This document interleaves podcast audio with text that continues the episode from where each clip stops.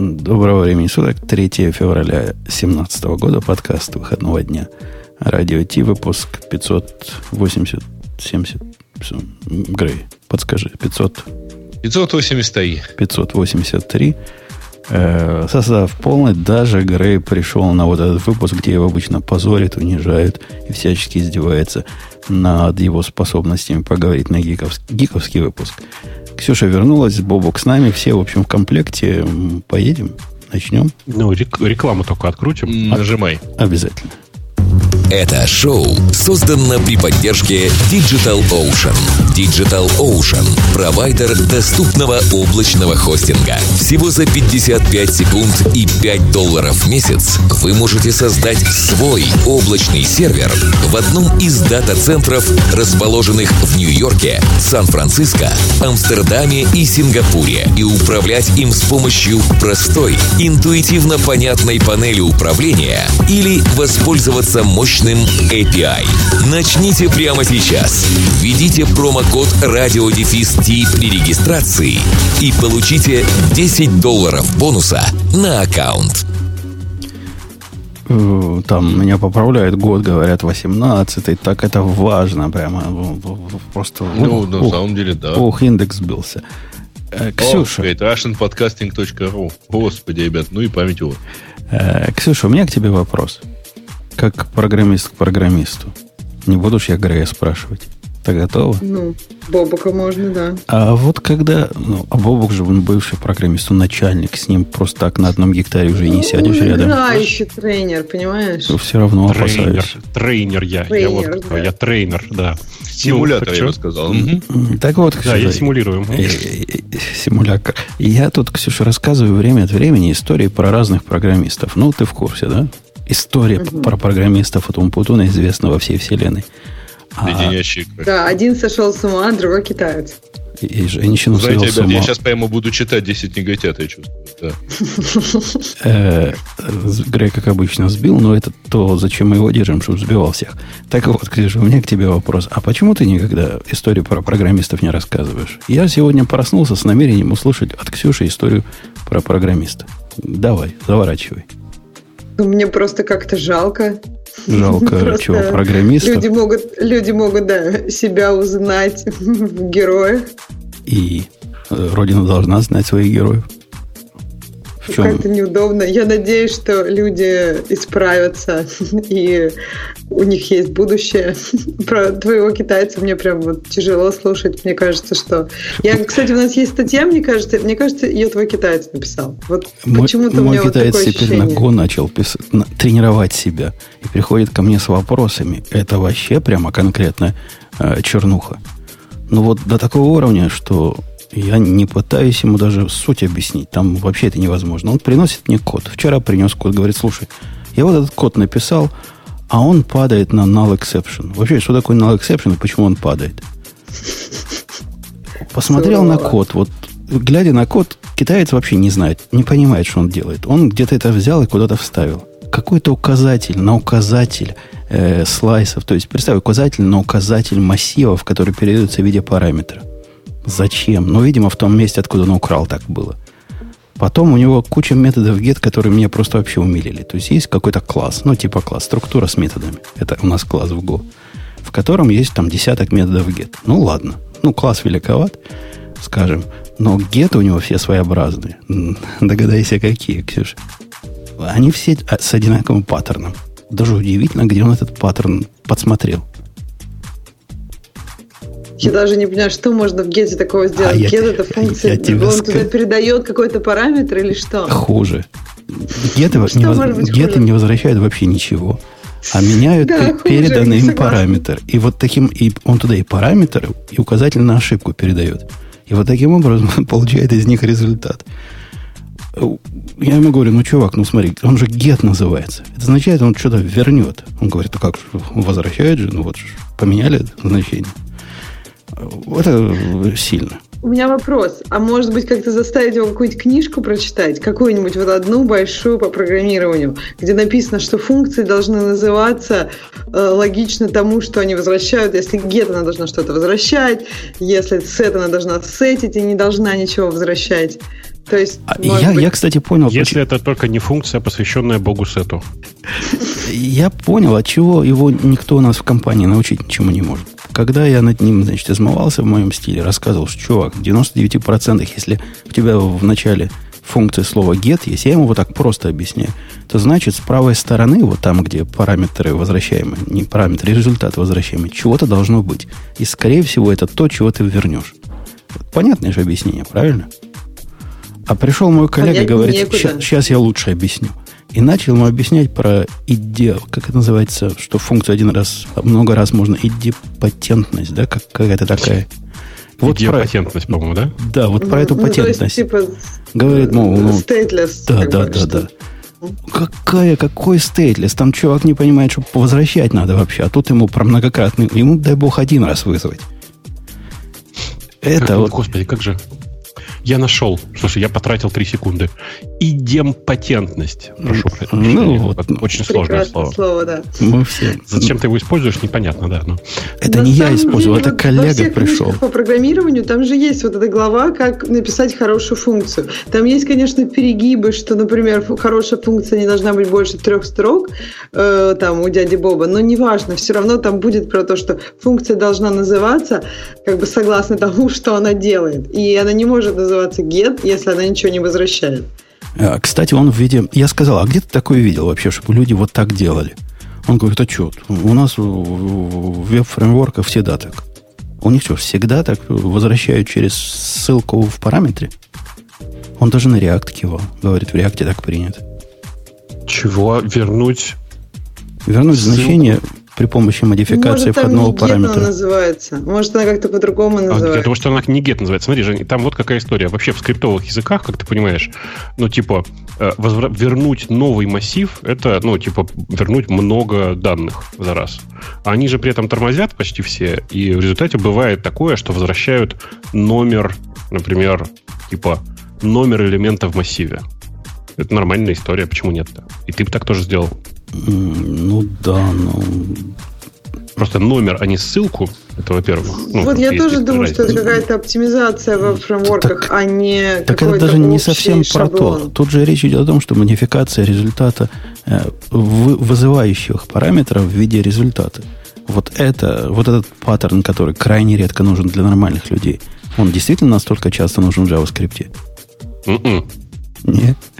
Я не понимаю, как, ну, как и зачем. Ну, в смысле, то есть ты имеешь в виду что? Что есть функция, в нее передается, например, массив. Да? Ну, ну да, ну, например, массив. Но пос, поскольку массивы передаются как бы по, ну, типа как по адресу. По референсу, его, ну да. Ну да, его можно поменять сходу. Если в Go, например, если ты его не расширяешь. То есть можно элемент прямо сходу поменять и поменяется вот там, там, где вызвал. Не копия массива передается. Это я вот что пытаюсь сказать. Да. А, и вот таким да, образом конечно. он меняет элемент. И вот тебе результат. Вот тебе и get сработал. Ну, вообще это как бы классика, классический антипаттерн, знаешь? Да-да, но просто у него он был настолько широко распространен, что у меня руки опустились. Э, вы зря там. Мы, мы над китайцами издеваемся, но дело свое при этом он делает. Это вам, молодым программистам, наоборот, вдохновляющий спич. Вот если он может, то всякий может. А, давай, Ксюша, на тебя какая-то тема смотрела хорошая. Да, мне, кстати, показалось достаточно неплохое исследование. Провел Hacker Rank, и там много интересных моментов. Можно прям про ним пробежаться очень быстренько а, и обсудить. А Бобуку хочу спросить, ты читал это исследование? Нет, но я сейчас прочитаю его вместе с вами, пока вы рассказываете. Я просто да, хотел я могу говорить просто твое мнение о том, является ли оно неплохим. Мне оно показалось на удивление хорошим. Вот просто... Ну, посмотрим. посмотрим. Для всех исследований, которые мы тут э, осмеивали, это какое-то вменяемое. Да, Ксюша, Мне тоже заводи. показалось достаточно, да, достаточно вменяемо. Они пишут, что они опросили 40 тысяч человек, что уже достаточно. Не двух человек спросили. И те данные, которые они получили, они э, одновременно довольно интересные, и в то же время они пытались там прос- просмотреть какие-то связи между этими данными, что довольно интересно. Первый постулат у них один из четырех э, программистов начал программировать до того, как они научились управлять автомобилем, что, мне кажется, ну, не для всех стран является таким ноу-хау или что-то вау, потому что, ну, я не знаю, Слушай, у меня по ощущениям, что в России чуть позже учатся, чем в Америке управлять. Да, Ксюша, они просто, я думаю, сопоставили это с тем моментом, когда ты легально можешь начать водить. Было, вот бы, было бы забавнее, если бы они вместо вождения привели бы сюда возраст, ну, либо возраст согласия, да. либо возраст, когда алкоголь можно пить. Тогда а, это действительно разные... штате по-разному. Да? У вас в каждом, в каждом штате по-разному, поэтому посчитать нельзя. На самом деле, ну, просто понятно, что такое про, ну, типа, это проамериканское исследование, в смысле, написанное американским языком. Я дальше полистал, там куча таких отсылок. Uh-huh. Дело в том, что в Америке принято довольно часто вот в таких исследованиях говорить, типа, до того, как начал водить, имея в виду в возрасте до, до 16 лет. А почему именно так? Потому что это, кажется, единственная общая история, с, какого возраста можно что-то делать.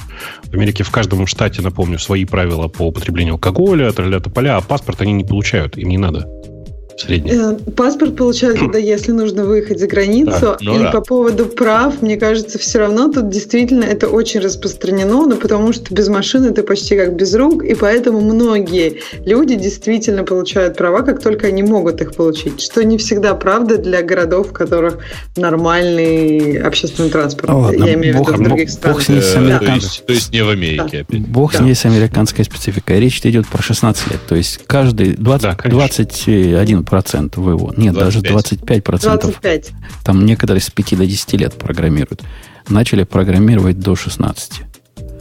Э, ну, ну, да, Самое интересное, есть, что да. потом, там вот немножко дальше, забегая вперед, окажется, что эти люди, которые начали очень рано программировать, это как раз люди, которые сейчас уже в возрасте, как раз которые начинали, когда, в общем, ну, это не было еще таким популярным делом программировать. Дети, которые, ну, не дети, а вот люди, которые там миллениум, которые сейчас учатся, то есть там тем, которым 18 лет, они начинали не там, не в 11, они начинали как раз вот где-то уже 16.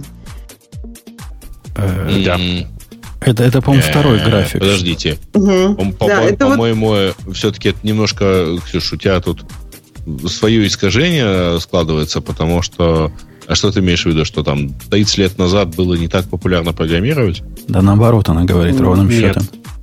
Она говорит, ну, что вот... в 70-х вот мы, мы в 70-х с Бобоком не, программировали. Э, нет, э, тут речь идет о, о людях, которые родились в 70-е. Ну, понятно, понятно. Но наша аудитория, мы, конечно, не относимся к нашей аудитории как к дебилам, поэтому до такого уровня не, не поясняем.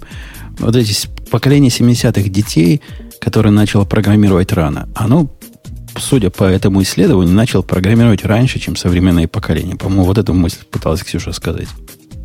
Да, именно так. Э, почему-то в UK э, самые, самые молодые борзы.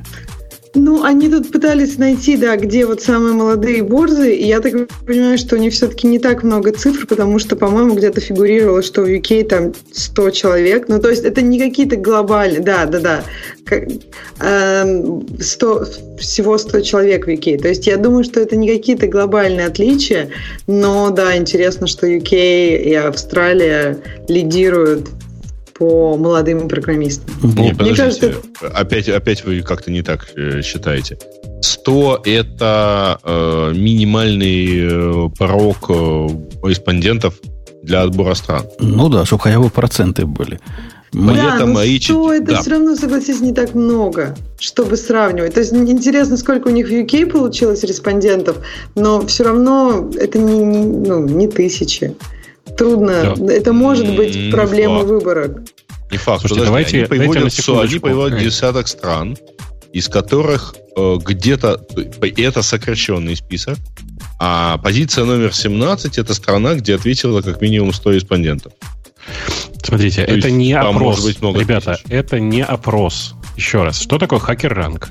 Это сайт, на котором можно провести собеседование. Это такой онлайн-сайт для проведения дистанционных собеседований.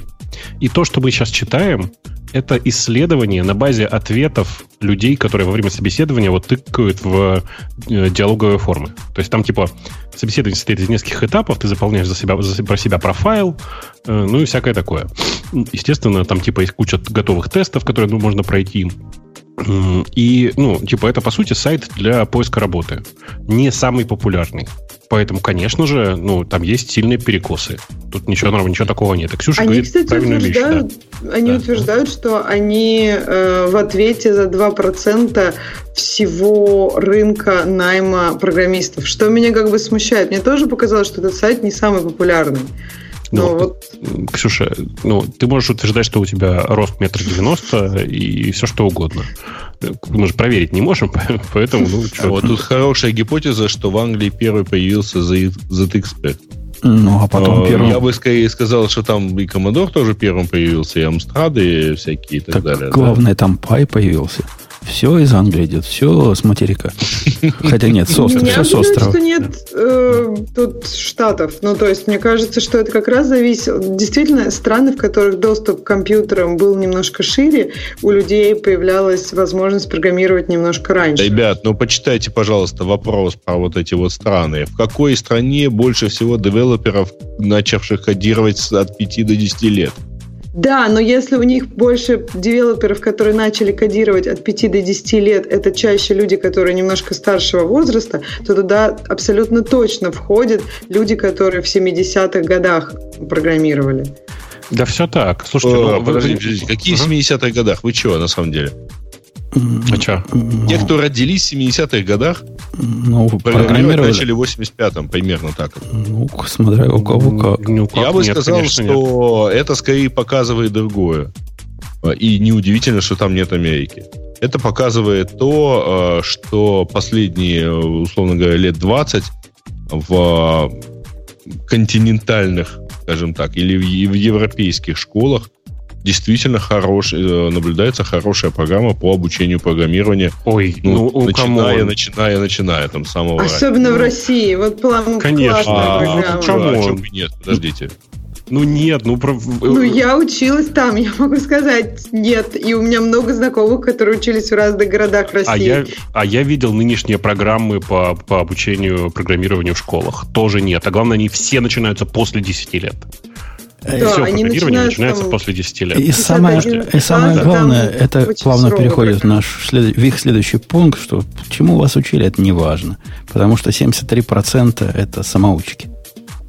Ну, ну, все так. Больше того, я искренне считаю, что само, самоучки в среднем показывают более качественные знания, чем в, в, в, в чисто прикладных программах. Ну, надо сказать, областях. что наш подкаст является категорическую противоположность этому, потому что у нас половина только самоучек. А Там кто, прости, у нас учился вот... программированию профессионально?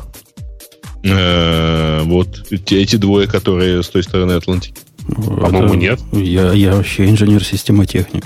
Ты мне дай ну, микропроцессор извини, что-то близкое к этому. Ну, это не, близко, не, подожди, хоть да. что-то близкое. Хоть что-то близкое, это знаешь, я как бы... Нет, я это... всегда говорю, что я закончил театральный институт, и поэтому работаю по специальности начальником. Очень близко. Да, это примерно так это же я близко. работаю по специальности начальника, у меня профессия начальник. 73% э, самообучаемые и 69%, не такая, кстати, большая разница, утверждают, что их школа чему-то научила они да. как бы спрашивали, то есть ты мог о, как бы выделить оба. То есть ты как бы, то есть глобально те, кто получили образование, э, отмечали и самоучка тоже. Потому что, ну, я не, я не представляю себе программиста, который э, перестал э, обучаться, как только закончил университет, и у него есть возможность работать, и это, ну, не знаю, эффективно. Потому что, мне кажется, все программисты в какой-то степени самоучки ну, потому что твое образование это. Слушай, следующий задача. вопрос хорошо показывает. Подожди, подожди, следующий вопрос. Самоучки. В этом, в этом вопросе есть интересная циферка. 8,8%, которые лично меня удивили. Э, ускоренные тренировки. То есть есть люди такие живые. Их почти 9%, которые научились программированию по книгам Java за 24 часа. А мне кажется, это не нет, это вот эти буткампы. Это Конечно. вот буткампы, и мне кажется, после них люди идут искать работу вот как раз вот сюда. Потому что ты, как самоучка, не задумывался, чтобы пойти на хакер ранг и искать там работу. У тебя с этим проблем нет. А, окей. Uh, okay.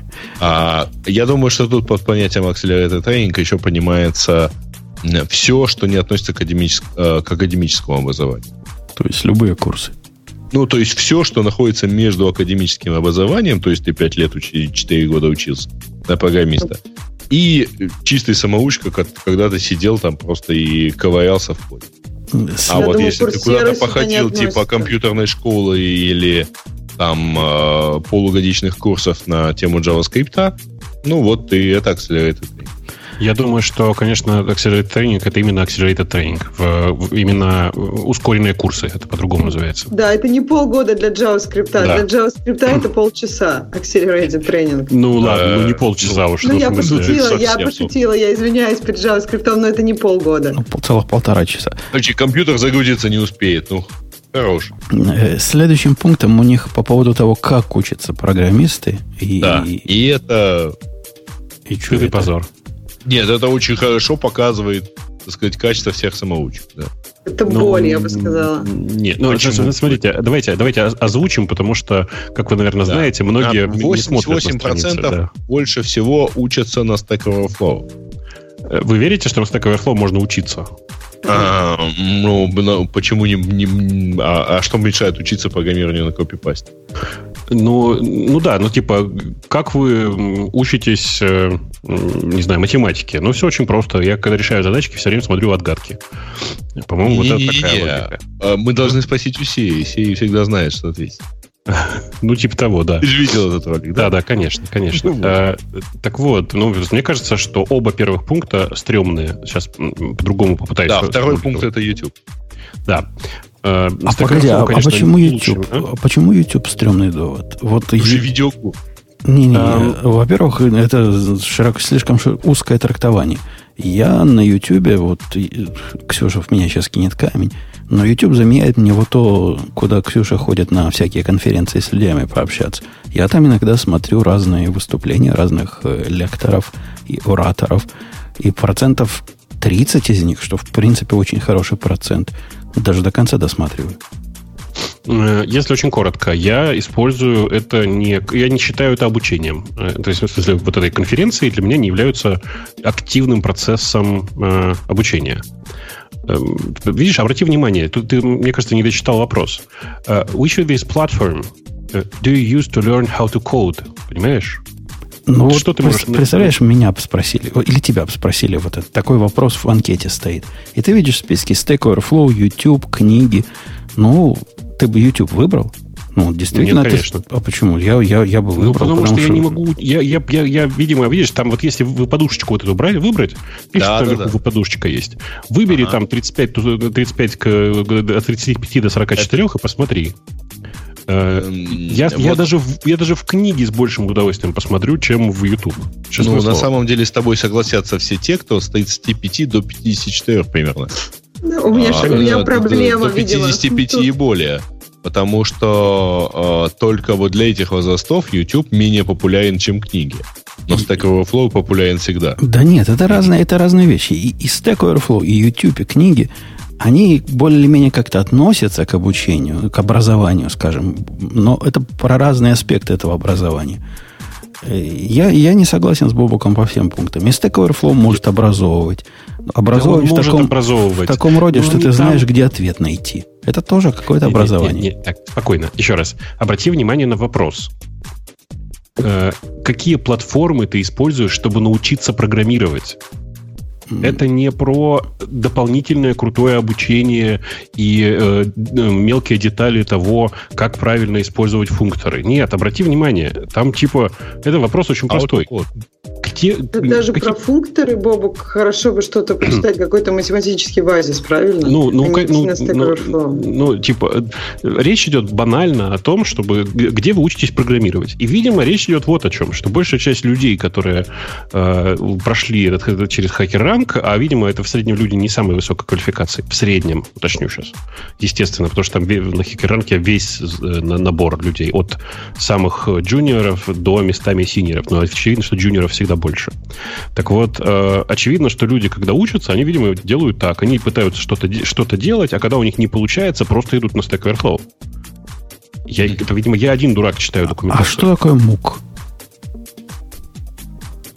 MOOC. Вот я на, даже не на четвертом месте у них. Ну, Stack Overflow, YouTube Books, а потом это, MOOC. Это, это, это Курсера. Ну, типа, это сейчас, э, как он называется, Massive Open э, Online Courses. Ну, Курсера. Понятно, понятно. То есть YouTube и Курсера это разные вещи. То есть YouTube, и, получается, это что? И онлайн туториал ну, это посмотреть, как другие программируют. YouTube это посмотреть, как другие программируют. Э, ну, Курсера это используют YouTube неправильно. Конечно. Тогда, значит, ты бы не выделил YouTube. Ты, ну, у тебя YouTube это по сути конференция. Я думаю, тут у них может быть где-нибудь не, Competitive Coding Sites – это другое. Ну, то есть, я не знаю, если ты используешь YouTube для конференции, наверное, они имеют в виду YouTube, когда посмотреть вот такой, как, как кто использует какую технологию. Э, я не видел на YouTube, ну, я не искал просто. А что, на YouTube есть вот видео, обучающее для совсем дебилов? Конечно. Да? Конечно, конечно. Okay. Больше точно, чем конференции. Чем okay. Ок, ок. Э, Причем в некоторых случаях я искренне считаю, что это необходимо, потому что я вот, например, сейчас в, в очередной раз пытаюсь попытаться заставить себя делать хоть немножко в, на мобильном сам руками, в смысле, что я ненавижу делать фронтенды мобильные. Э, и похоже, что мне придется смотреть курс на, на YouTube или еще где-нибудь, потому что, как вы, наверное, знаете, вот Ксюша поймет мою боль, э, разобраться в Xcode просто по книжке невозможно. Там слишком многое делается с помощью как бы сказать, демонстрировать нужно с помощью анимации. Нужно... Ну, ты имеешь в виду Interface Builder, тебе да, нужно конечно, что-то накидать. Конечно. Ты можешь все в коде делать, если хочешь. Не, я могу, не, не, я могу, это это сто процентов так. Но просто для того, чтобы говорить ответственно, что Interface Builder говно, я должен сначала на нем хоть что-нибудь нормально сделать. То есть нормально Знаешь, э, больше, чем Hello World. сейчас уже не говно. Десять лет назад он был полным, а сейчас это... он местами даже прекрасен. Бобук, если что, обращайся. Я всегда рада тебе помочь. Вместо YouTube. Я, подожди, тут это принципиальный вопрос. Конечно же нет. Конечно же это нужно делать в одиночку ссылку, запер, запершись и все такое. У меня лежит два хороших курса. Один это как раз про Interface Builder и типа как, как писать приложение только на Swift. Потому что, на мой взгляд, это до сих пор невозможно. А второй это очень интересный курс Machine Learning на чай, для чайников, хочу, который я хочу запруфридить. В смысле, отсмотреть и убедиться, что там нет очевидных ошибок. Правильно, а как тебе, кстати, правильно Бобук, курс по Machine Learning? Правильно Бобук решил за, запереться, да. потому что постыдными делами да. надо заниматься в закрытых помещениях. Учить Ксюшка, мобильную разработку, например.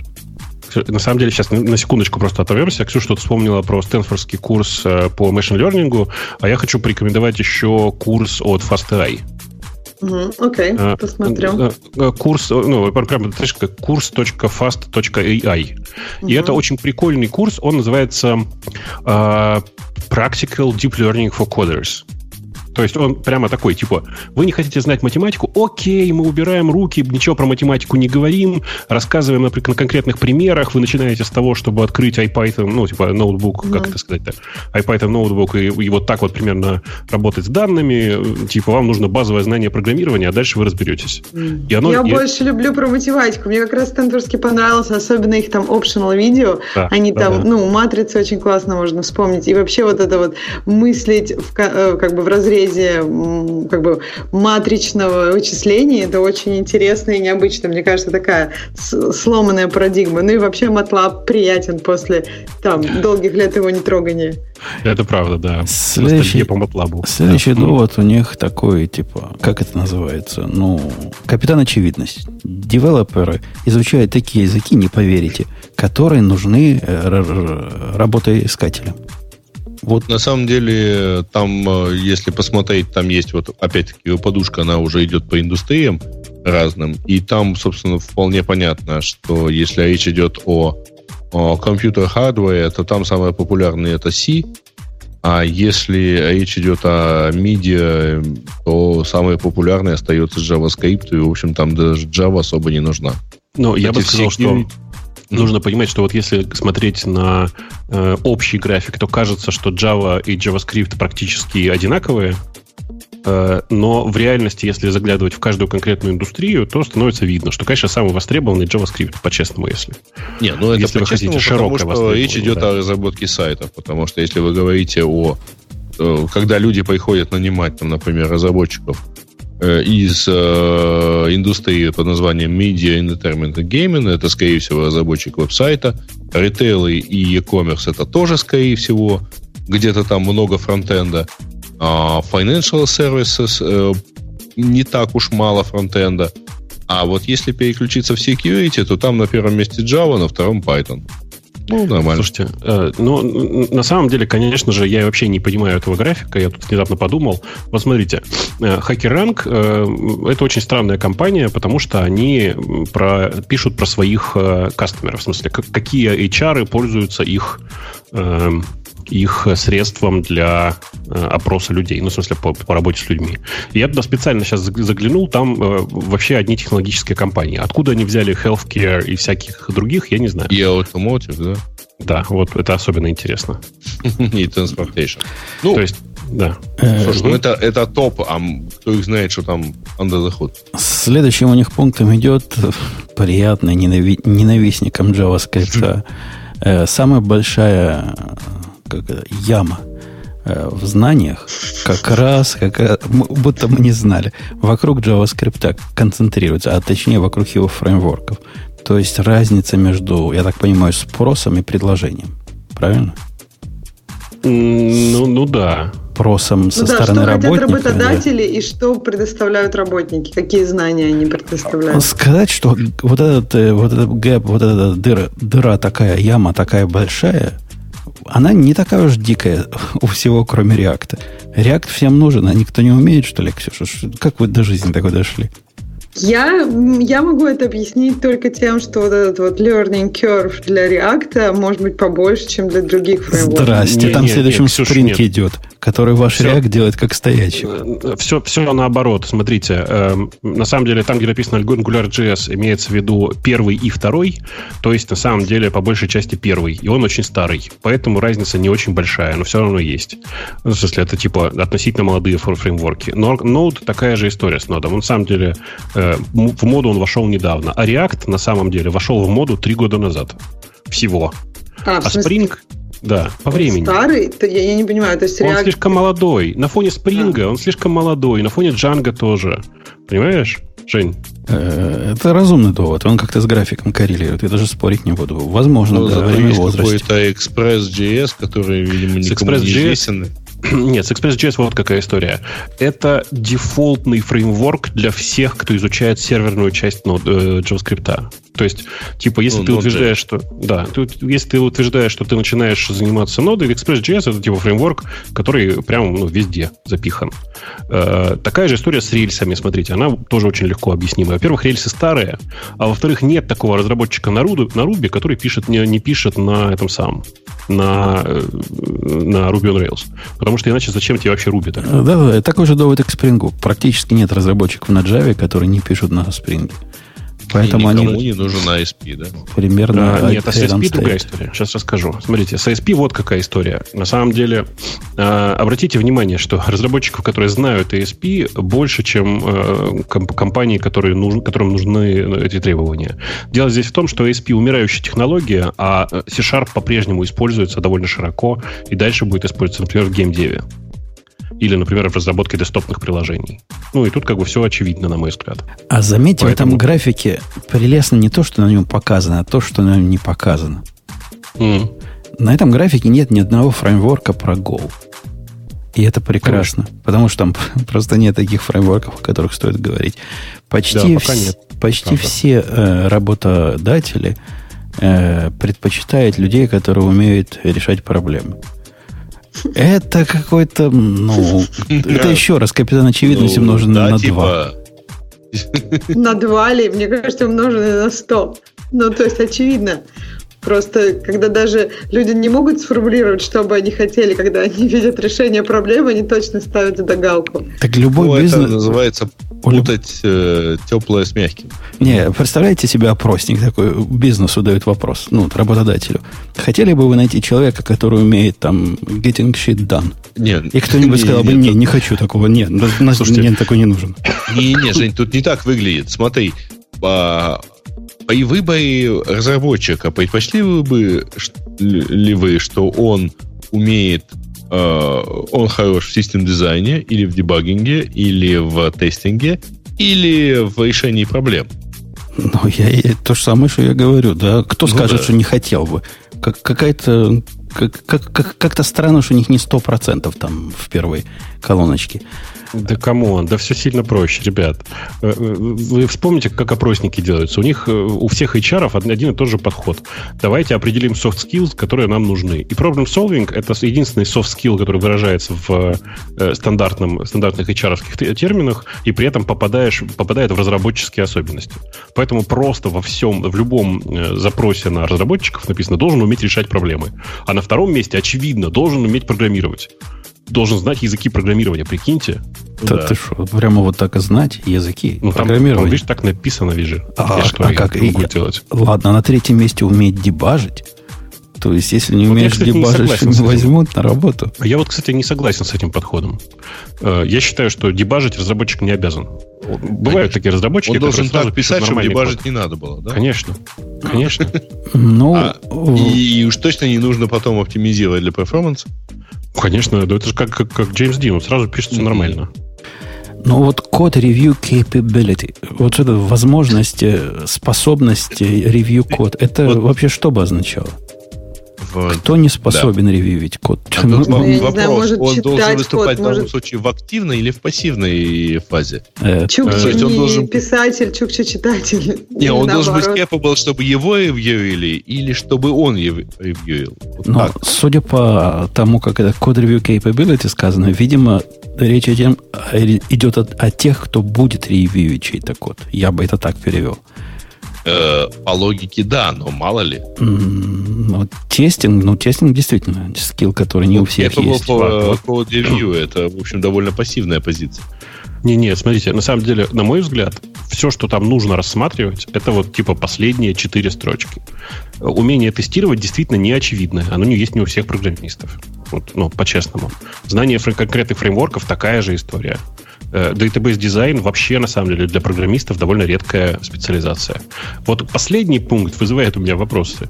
Вот как вам нравится? У, у, должен ориентироваться в коде. А я умею, я, я, умею, я умею команд B нажимать в ID. Я прохожу? Эм, ты умеешь, ты знаешь ID и можешь ее открыть. Видимо, ты уже проходишь. Потому okay. что дальше уже легко. Окей. Okay. Э, ладно. Следующее что? Ну, что рекрутеры ищут. Это с точки зрения рекрутеров, да? Да. Понятно. И логично у них других, ну, то есть там самое главное – это твой опыт. И на втором месте – это твое портфолио. Ну и, в общем, а что там еще может быть в резюме? Рекрутеры, да, конечно… Образование. образование. Ну да, образование. Образование на третьем месте. Причем это опыт в два раза круче, чем в два раза больше влияет, чем твое а, образование. Меня удивил, кстати, вес портфолио, то есть э, GitHub. Вот настолько высоко в современном мире смотрит. Да, э, да. Что, реально, да? Да, конечно, конечно. И, на самом деле, если вдруг случайно ну, как-то это случилось не так, я могу тебе рассказать, что я устал, я получаю из-за своего гитхаба, на котором у меня лежит какая-то ерунда какая-то, пару минимум раз в неделю предложения от разных э, дурных рекрутеров, которые все, что делают, это идут смотреть на э, то, что у меня там на гитхабе написано. То есть, Но... на самом деле, в процессе поиска GitHub, видимо, является для них одним из ключевых э, способов нахождения людей. Следствие... Бабук, а ты уверен, что в твоем случае это не personal бренд? Уверен, потому что они не знают, кто я. Они просто по GitHub, у вас на GitHub лежит вот этот вот bullshit. Мы, мы увидели у вас на GitHub очень популярное приложение, на которое написано на питоне. А не хотите ли вы пойти к нам работать младшим программистом? Да, бывает такое. Меня удивляет, что вот этот процент, я не очень понимаю, процент этот от чего. То есть из 100% всех, кто ищет, 72 внимательно смотрят на GitHub. Если бы они так внимательно смотрели, у меня за последние за последние всегда не было шанса найти такого программиста, на работу которого можно было посмотреть на гитхабе. Ну, а, про, ну, просто из того количества, которое, до которого можно дотянуться, еще и требовать, чтобы у тебя, чувак, было что-то на гитхабе. Он ходить, разговаривать умеет, ну, молодец. Язык программирования не знает, это вообще гений. Умеет формочку логина написать, все, берем. А GitHub, если бы вот это было требованием, или даже плюсом, мы бы никого вообще никогда не взяли. Ну, э, короче, на самом деле, конечно же, это не основ... не э, как это, ну, не, не, не бордюр. В смысле, не, не, у тебя нет такой необходимости прямо спрашивать у каждого. Но ты спрашиваешь все равно, а нет ли у тебя профайла на гитхабе? Это не означает, что если тебе ответят нет, ты скажешь, ну все, тогда мы тебя не берем. Это ну, не требование. Да, но в этом как раз контексте вот эти 72 жирных процента, мне кажется, как-то мало о чем говорят. То есть они могут быть и нулем, в принципе у, у них влияние такое от нуля до 72%. Какой-то гибкий процентик. То есть, если есть experience, вот experience в этом смысле, это какая-то совсем другая характеристика. Она более определяющая. А GitHub это нечто опциональное, рядом идет. Ну, э, вообще, обратите внимание, что глядя на вот эту, э, вот эту странную табличку, точнее, вот эти вот странные веса, э, образование на самом деле не имеет особой роли, и я этому на самом деле по большому счету рад. Э, тренинги по большому счету тоже не имеют никакого отношения. Personal бренд очень классно, что такой маленький, Потому ага. что на самом деле при найме человека, конечно же, необходимо смотреть на его скиллы, а не на его персональный бренд. А, ребята, а вы сами вы посмотрите следующий пункт. Сейчас, подожди, какой? В смысле, следующую а страницу? А, Сейчас. Что так, смотрят, да, следующая страница, что смотрят наниматели. Сейчас, Сек, я к тому, что обратите внимание, что в, в текущей ситуации, если она такая, как описывает Хакер Ранг, э, разработчику без опыта наняться на работу практически невозможно. Ну, типа, а как? А где он этот опыт Подожди, получит? мне кажется, Бобук, там вот по поводу опыта, например, даже из каких-нибудь буткампов ты выходишь, там бывают какие-то программы, когда ты можешь пройти, например, internship. Internship уже может быть как твой опыт, если ты сделал какой-то проект в этом internship е и так далее. То есть, да, да. С одной сколько, стороны... сколько, сколько программистов нужно индустрии и сколько из них проходит через internship? Э, ты, Я кстати, думаю, Бобук, не прав, да. потому что ты, к тебе студни, не студни, а вот эти джуниоры приходят, приходили, приходят. А, они там опыт указывают. Ты видел? У них у всех там опыт есть. Когда начинаешь проверять, что же за опыт, это он лабораторную работу делал. Ну, да, ну нет, мы, я, такой, я такой опыт не смотрю. Мне нужно, типа, опыт нормальной работы. Ну, да. ну, подожди, а как ты хочешь набирать тогда новых людей? По GitHub, да? Ты имеешь в виду, э, что единственный ну, способ у молодых программистов это свою лабораторку положить на GitHub, и если она на GitHub... Я-то ожидал вот что что на самом деле самый высокий треб... самое высокое требование опыта будет, ну, понятно, что чем больше компания, тем больше требуется опыта от э, человека, которого нанимаешь. Но у компаний, которые размером от 1 до 100, на мой взгляд, ну, они должны брать людей без опыта, потому что это небольшая компания, которая готова пойти на риск, взять человека без опыта и доучить. Подожди, Но, а факту... у больших компаний, по-моему, много разных программ, когда они берут много интернов. Ну, то есть они а, берут их да. в надежде, что они мы сейчас доучим, правильно? Да, но ты когда говоришь много, ты забываешь, что это обычно там типа десятая часть компании. Ну, а, что, это, что это означает? Ну, десятая часть компании, из которых одна десятая тоже станет нормальными программистами. Э, что это означает? Что они на самом деле покрывают таким образом аж 1% собственного спроса на разработчиков. Ну, так, в общих чертах, если. Подожди, а почему такой рейд маленький у интернов? Одна десятая только? Это ж, мне кажется, какие-то ну, не очень ты... хорошие интерны изначально были выбраны. Но э, да, но если ты считаешь, что так, что их может быть больше, это значит, что их меньше, чем 10% компании. Ну, смотри, давай, очень простая история. Смотри, вот, Нет, например, то, что их берут не больше, чем 10% компании, я с тобой абсолютно согласна. Просто я имею в виду, что такой ты отбор? говоришь, что один из десяти, ну просто если Давай брать возьмем из хороших компанию, универов, которая из, сейчас, хороших, из хороших универов не выходит Конечно. такое количество людей. Смотри, вот, например, есть какой-нибудь, э, что там, Amazon, про который мы недавно говорили, у которого 50 тысяч программистов. Ох, ты, ты уверен, что не 50 тысяч именно программистов? У них очень много людей, но вот про программистов Нет, у них, я не у них людей, у них людей-то существенно больше, чем 50 100 тысяч. да, там больше 100 тысяч. Да, я, больше я 100 понимаю. тысяч. Я думаю, из них примерно половина в конечном итоге это технические специалисты. Ты что хочешь вот, сказать, что все универы выпускают... Программисты, это, мне кажется, разные вещи. Ну ладно, Нет? короче, я к тебе все к чему? К тому, что на самом деле количество людей, которые заканчивают приличные относительно вузы э, по техническим специальностям и которые готовы потом пройти в, в интернатуру, будет меньше, чем количество людей, которые нужны на интернатуру в одном Амазоне. Поэтому, ну, ты знаешь, деле, как Амазон решает эту проблему. Амазон решает эту проблему просто другими странами, и они находят Конечно. достаточное количество людей с уже опытом просто да, но, но, но, не интер, но не интерны. И это ровно то, о чем я говорю. По идее, интернатура должна была быть э, ключевым фактором для маленьких компаний. А, но на самом деле этого не происходит, судя по хакеранку. Это, конечно, очень неприятно. А что, ну, давайте это может быть проблема их исследований, да, но вообще да, я да. с тобой согласна, я поняла. Эм... CTO и VP всякие больше всего ценят как раз GitHub, а меньше предыдущий опыт работы. Это какая-то загадка. Почему? Э, не-не-не, не CTO, а у CTO и VPs я не понял, в чем суть. Или нет? В чем суть поправки? Нет, нет, нет. Я все правильно сказал. Угу. Смысл как раз такой, что технические специалисты, которые выбирают ну, со нет, стороны... не технические, а и крутые.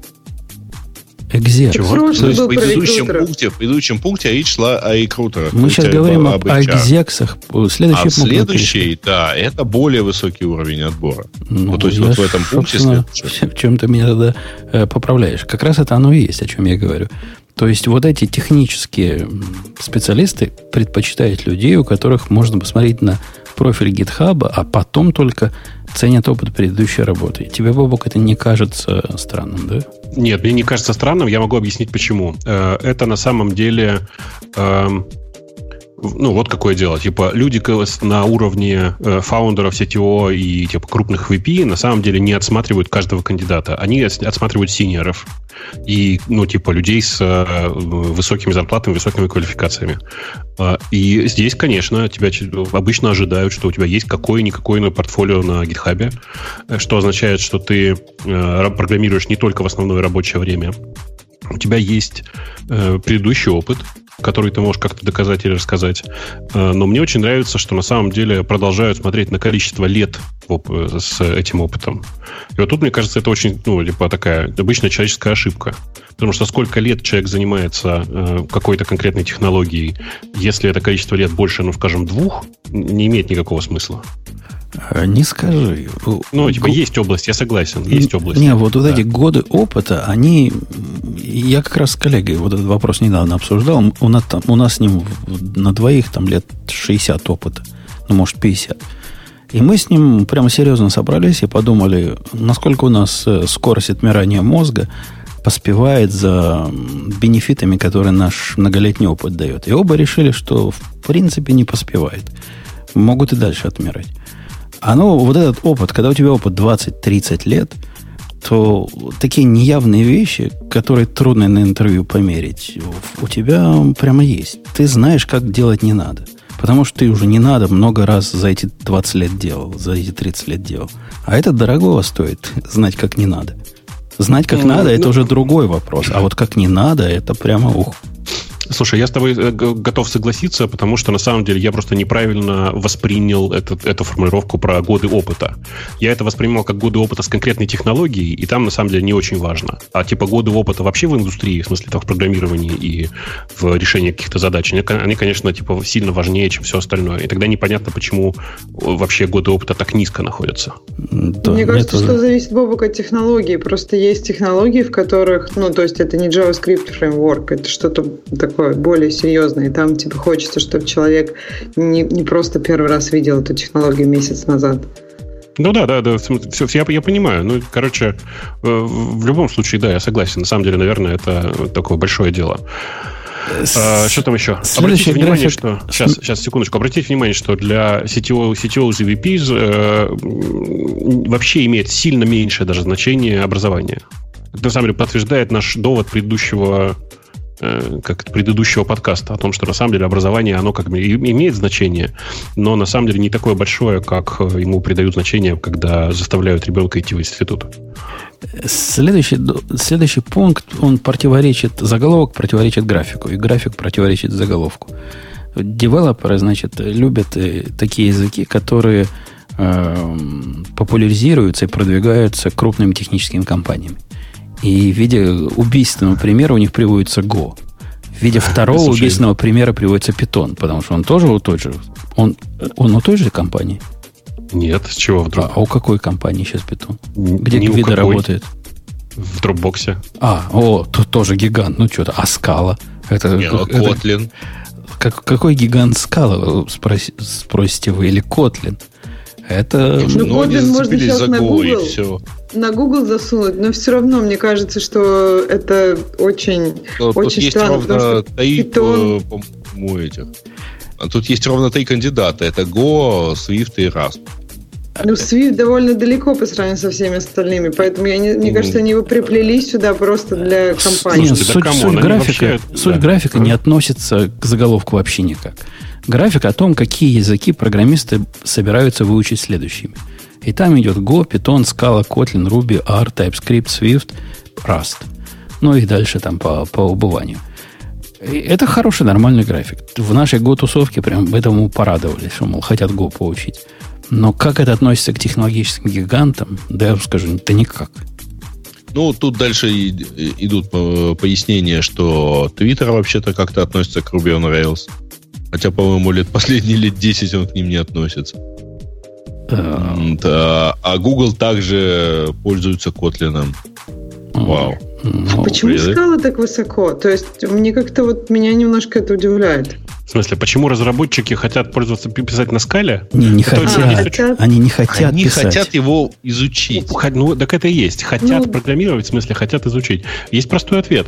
Потому что их на самом деле в институте научили Java, и они знают, что на скале это всяко лучше. А, Kotlin, кстати, тоже там. Это то, что Kotlin... странно, потому что Python вроде достаточно такой, как бы, практический язык, а скала, ну, такой немножко, как бы, да, интересно поизучать. Так это, это весь этот график, Ксюша, он про слухи, он про атмосферу. Вот то, что как люди знают, что они будут дальше изучать. Много там слухов о том, что на Go просто за неделю научиться, вот и он 40% хотят его выучить следующим, потому что легко. А про скалу и Kotlin, ну, знают что-то лучше Java, те, кто на Java программирует. И они вот пытают, планируют его учить. Про скалу это как про Бразилию. Они будут планировать его остальные следующие сто лет, и, и так и не начнут никогда. То, что Kotlin догнал скалу, это прям позор скалы. Kotlin догнал в этом графике скалу. Kotlin, который никто звать его никак, который появился позавчера, догнал уже скалу. Скале задуматься надо. Он появился не Подожди, так. Он еще не догнал, он догонит, когда его выучат. Но мне кажется, что как раз вот Google, который объявляет, что можно на Android программировать и Kotlin наше все, мне кажется, очень сильно его тут подтолкнул. А Scala, да, ты прав, наверное. Люди хотят ее учить, начнут ее учить и быстро закончат.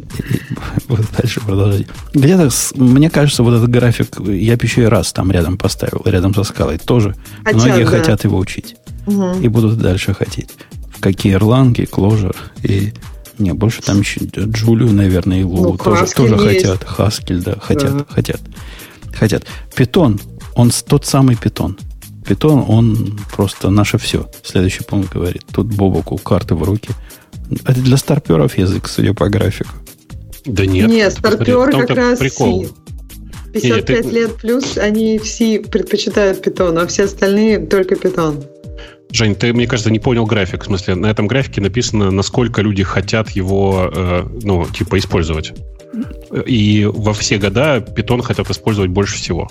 Да, то есть э, с 35, Нет, с 35. Кроме, кроме 55 плюс. Да, да, 55 хотят использовать C больше всего, а потом уже питон. Да, на самом деле этому есть очень простое объяснение. Это язык с довольно простым и понятным, ну, с чистым синтаксисом условно. Хотя местами, ну, конечно, меня тоже раздражает.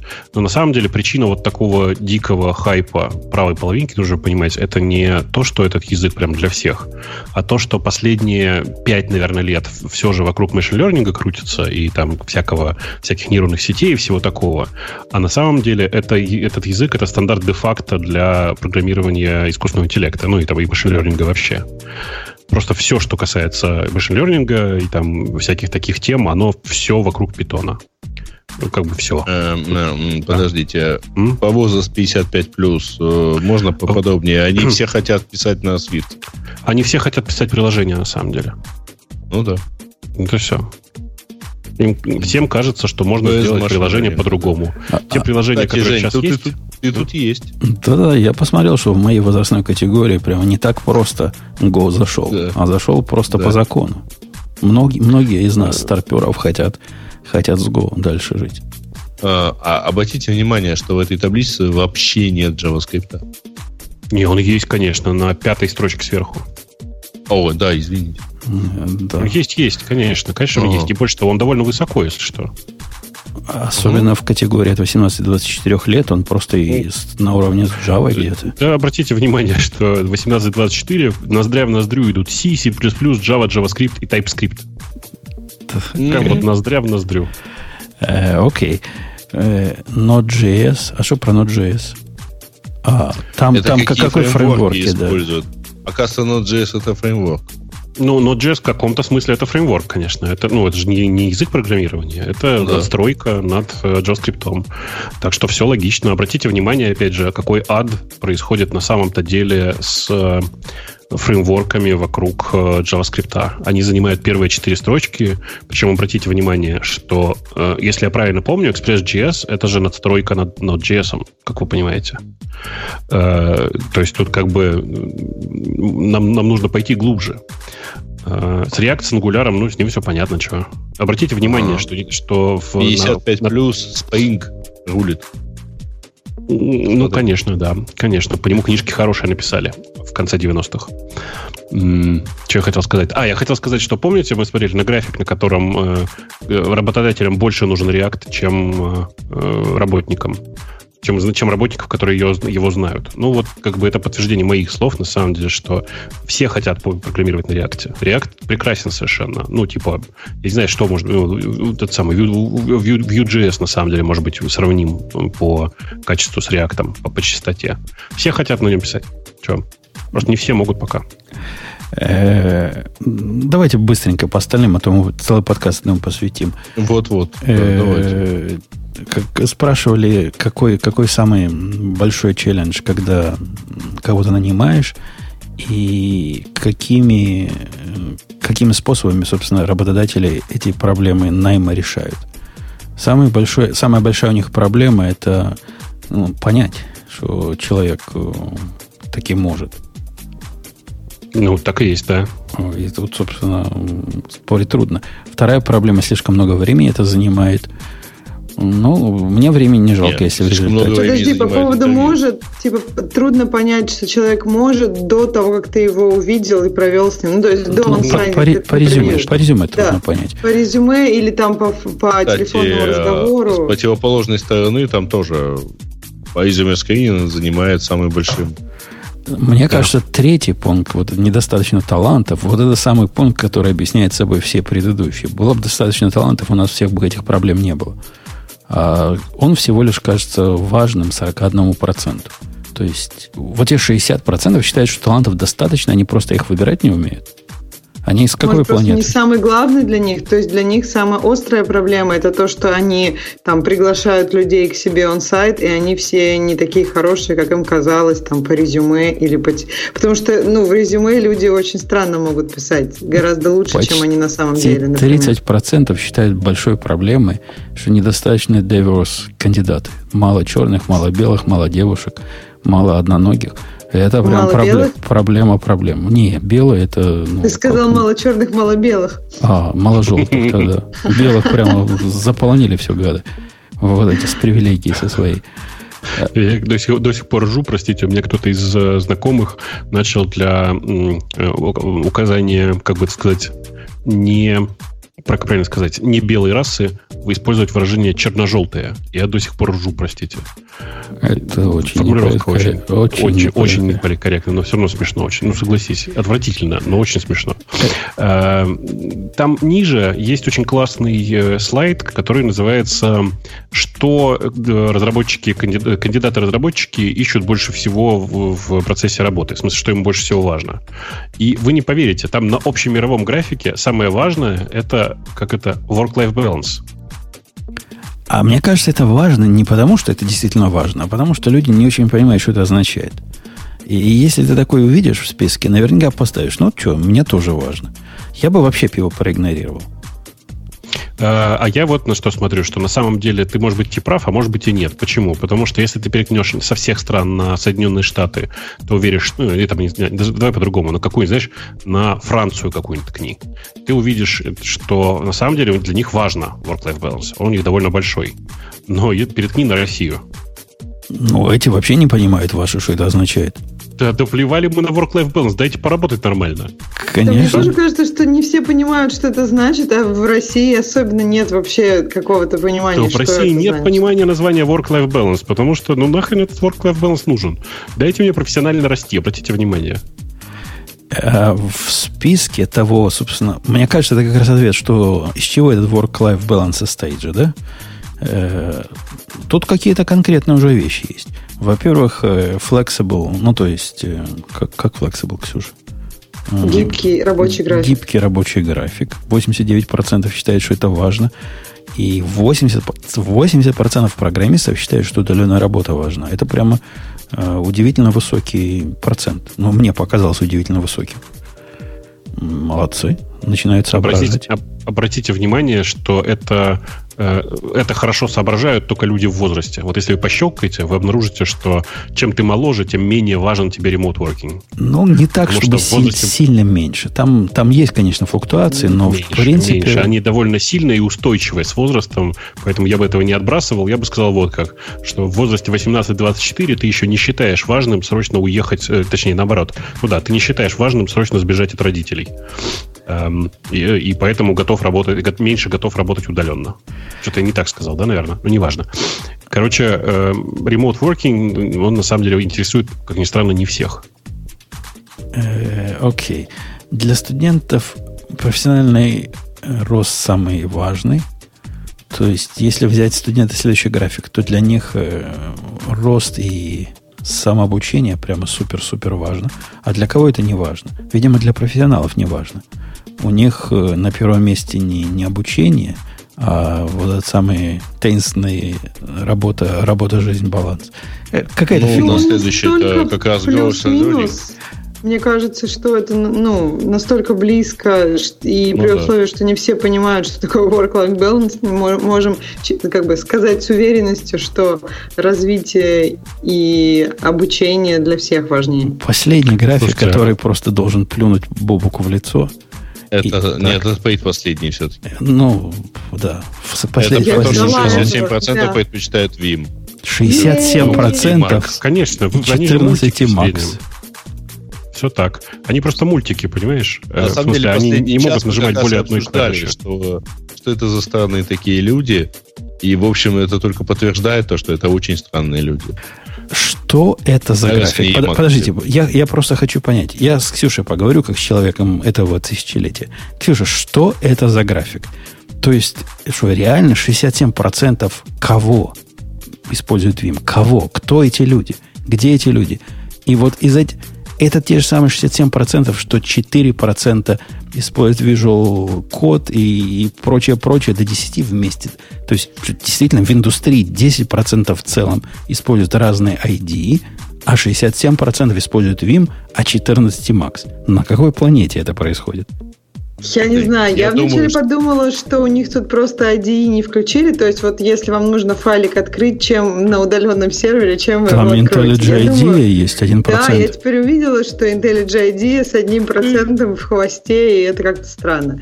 Чате прекрасно написано, они просто зашли в Vim и не могут выйти. Подожди, может быть, дело тут в том, что это люди, ну, то есть это как-то, наверное, характеризует контингент на этом сайте. То есть я не знаю, кто Vim, Vim скорее пользует. То есть люди, которые просто скриптики открывают на удаленных серверах. Vim для этого прекрасен.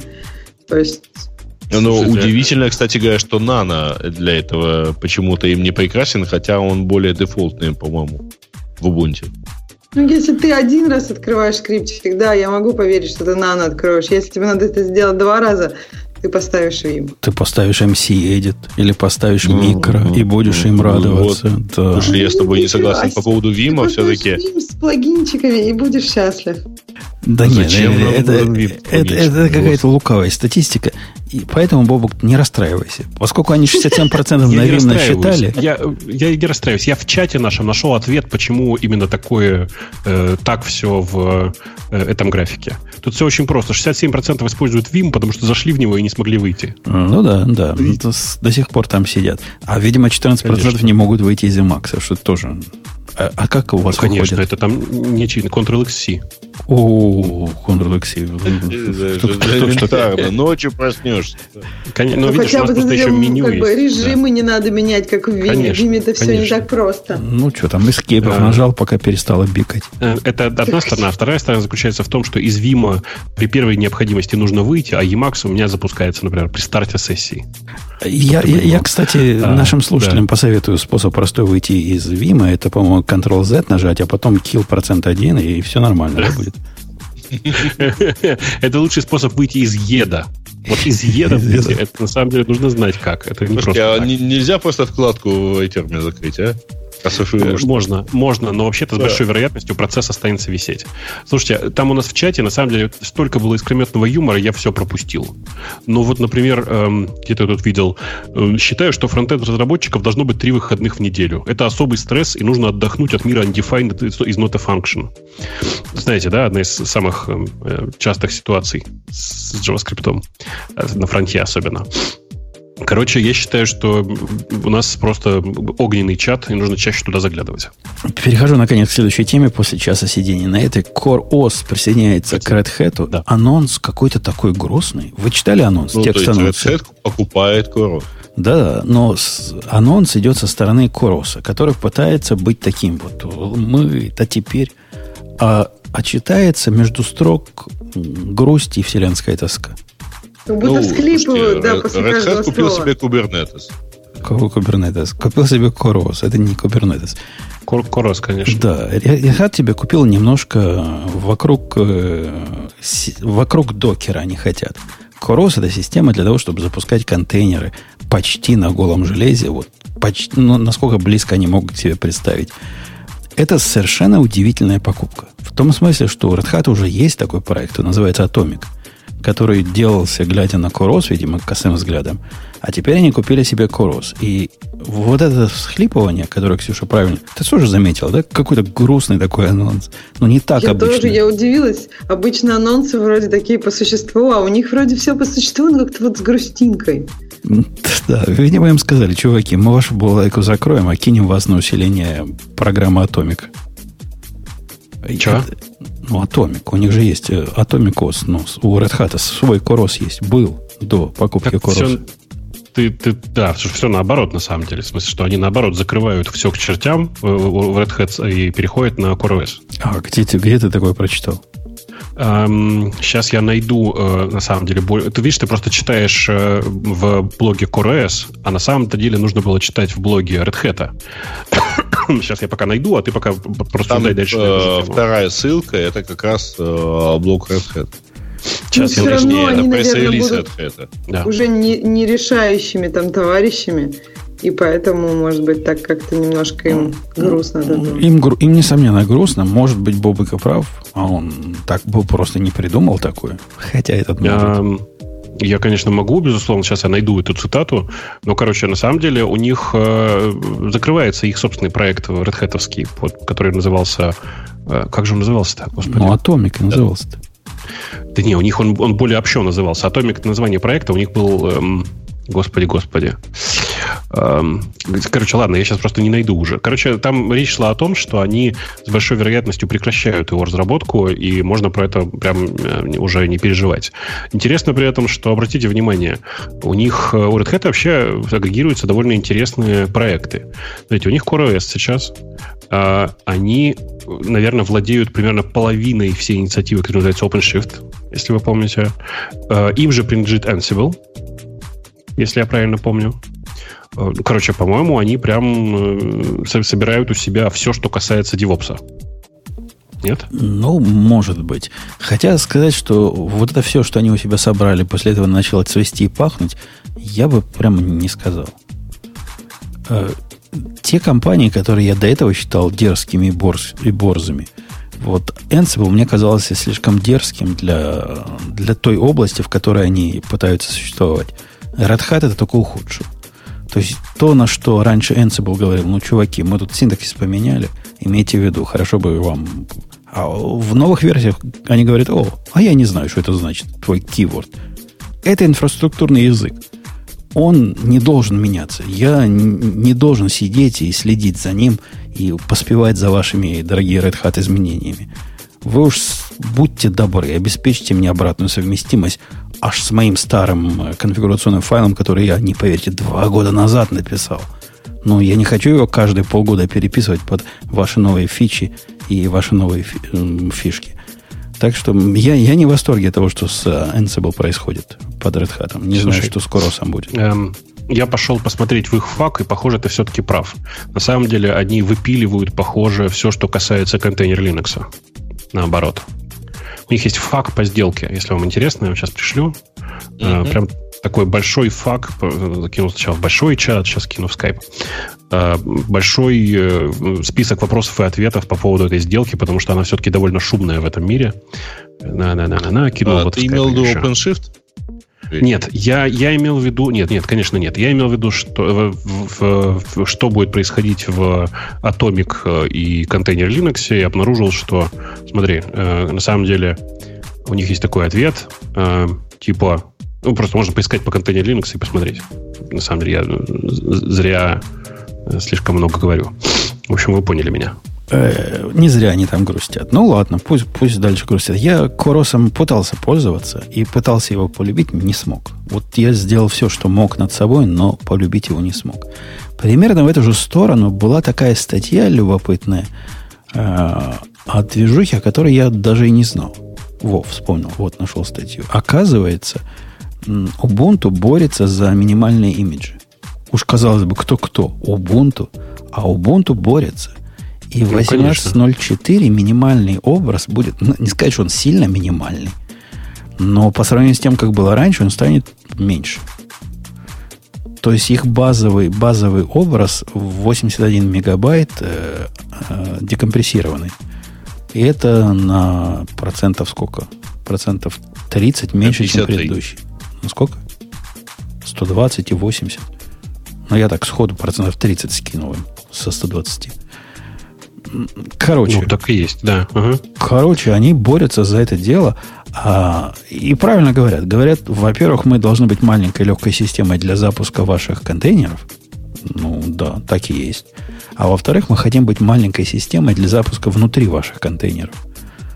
Чего пока еще им далековато. Ну, до, до scratch а, например, или какого-нибудь ну, Alpine а. Да, Alpine а, конечно. В смысле, кто scratch ем сейчас пользуется? Эм, по большому счету, конечно, мне кажется, это недостижимая совершенно величина, потому что сколько сейчас минимальный образ Alpine а? 16, да? 5. 5. Да нет, uncompressed? Alpine, разжатый? Подожди, Alpine, когда ты внутри докера запускаешь, сам Alpine допускает, добавляет 5 к твоей программе. Если ничего ну, больше не ставишь. Ну, там обычно сертификаты ставить надо, еще чего-нибудь. Но, в принципе, у меня типичная моя программа Гошная компилируется, не знаю, в 15 мегабайт. И в Alpine она 20 с маленькими копейками. Ну, окей. Я к тому, что просто разница между 80 и 5, она настолько большая, что я бы не рассчитывал, что многие начнут использовать э, в качестве базового образа Ubuntu 18.04. Ну, ты, ты, кстати, не прав. Они, их вообще это не волнует. Народу населения, по большому счету, эти размеры не волнуют. Если попытаешься себе цель поставить, найти какой-нибудь образ, какой-нибудь популярной программы в Alpine, а вот не в Ubuntu, даже в Debian иногда трудно найти. Хотя, казалось бы, ну, родственники. А в Альпане очень часто вообще невозможно найти. При этом многие программы завязаны на какие-то сервисы, которые есть только в Ubuntu и Debian. Ну, по, ты попробуй для развлечения найти постфикс, работающий образ, который без, э, без Ubuntu был и без Alpine, и без э, Debian. Это так, прямо зачем они челлендж. борются, если ты говоришь, что никого это не волнует? Потому что все-таки некоторых волнует. Вот от щепенцев типа нас с Бобуком как-то нам приятно, что делаешь размер образа, он опаньки там 20 ну, мегабайт, Но, а не 200. Да нет, да нет. Ну, при активном использовании либо ты постоянно почищаешь за докером хвосты, либо ты покупаешь совершенно бешеного размера жесткие диски и постоянно вокруг этого пляшешь. Потому что не надо забывать, что все эти образа, они же слоистые, если ты постоянно их пересобираешь, то все равно ты тратишь так или иначе э, довольно много места на диске под это. И, ну, конечно, можно чистить постоянно. Не знаю, мне лень, например. Ксюша, и... я поясню, что Бобок имел в виду, а то его наверняка заклюют в комментариях. Мол, Бобок не понимает, как слоистые работают. На самом деле он ну, немножко плохо объяснил, потому что если ты Ubuntu свою один раз загрузил, то больше тебе эти слои не надо загружать. Однако Конечно. на практике ты одинаковый Ubuntu не загружаешь. Ты загружаешь Ubuntu, видимо, с, на, с накатанными security фиксами. И она уже не такая, как была раньше. И это зависит от организации слоев твоих, твоей Ubuntu. Собственно, а что поменялось? В этом смысле системы, которые сами по себе по жизни маленькие, у них и изменения маленькие. Вот тот же самый Alpine, он, ну, он реально в десятки раз меньше, чем какая-то даже самая маленькая Debian Slim.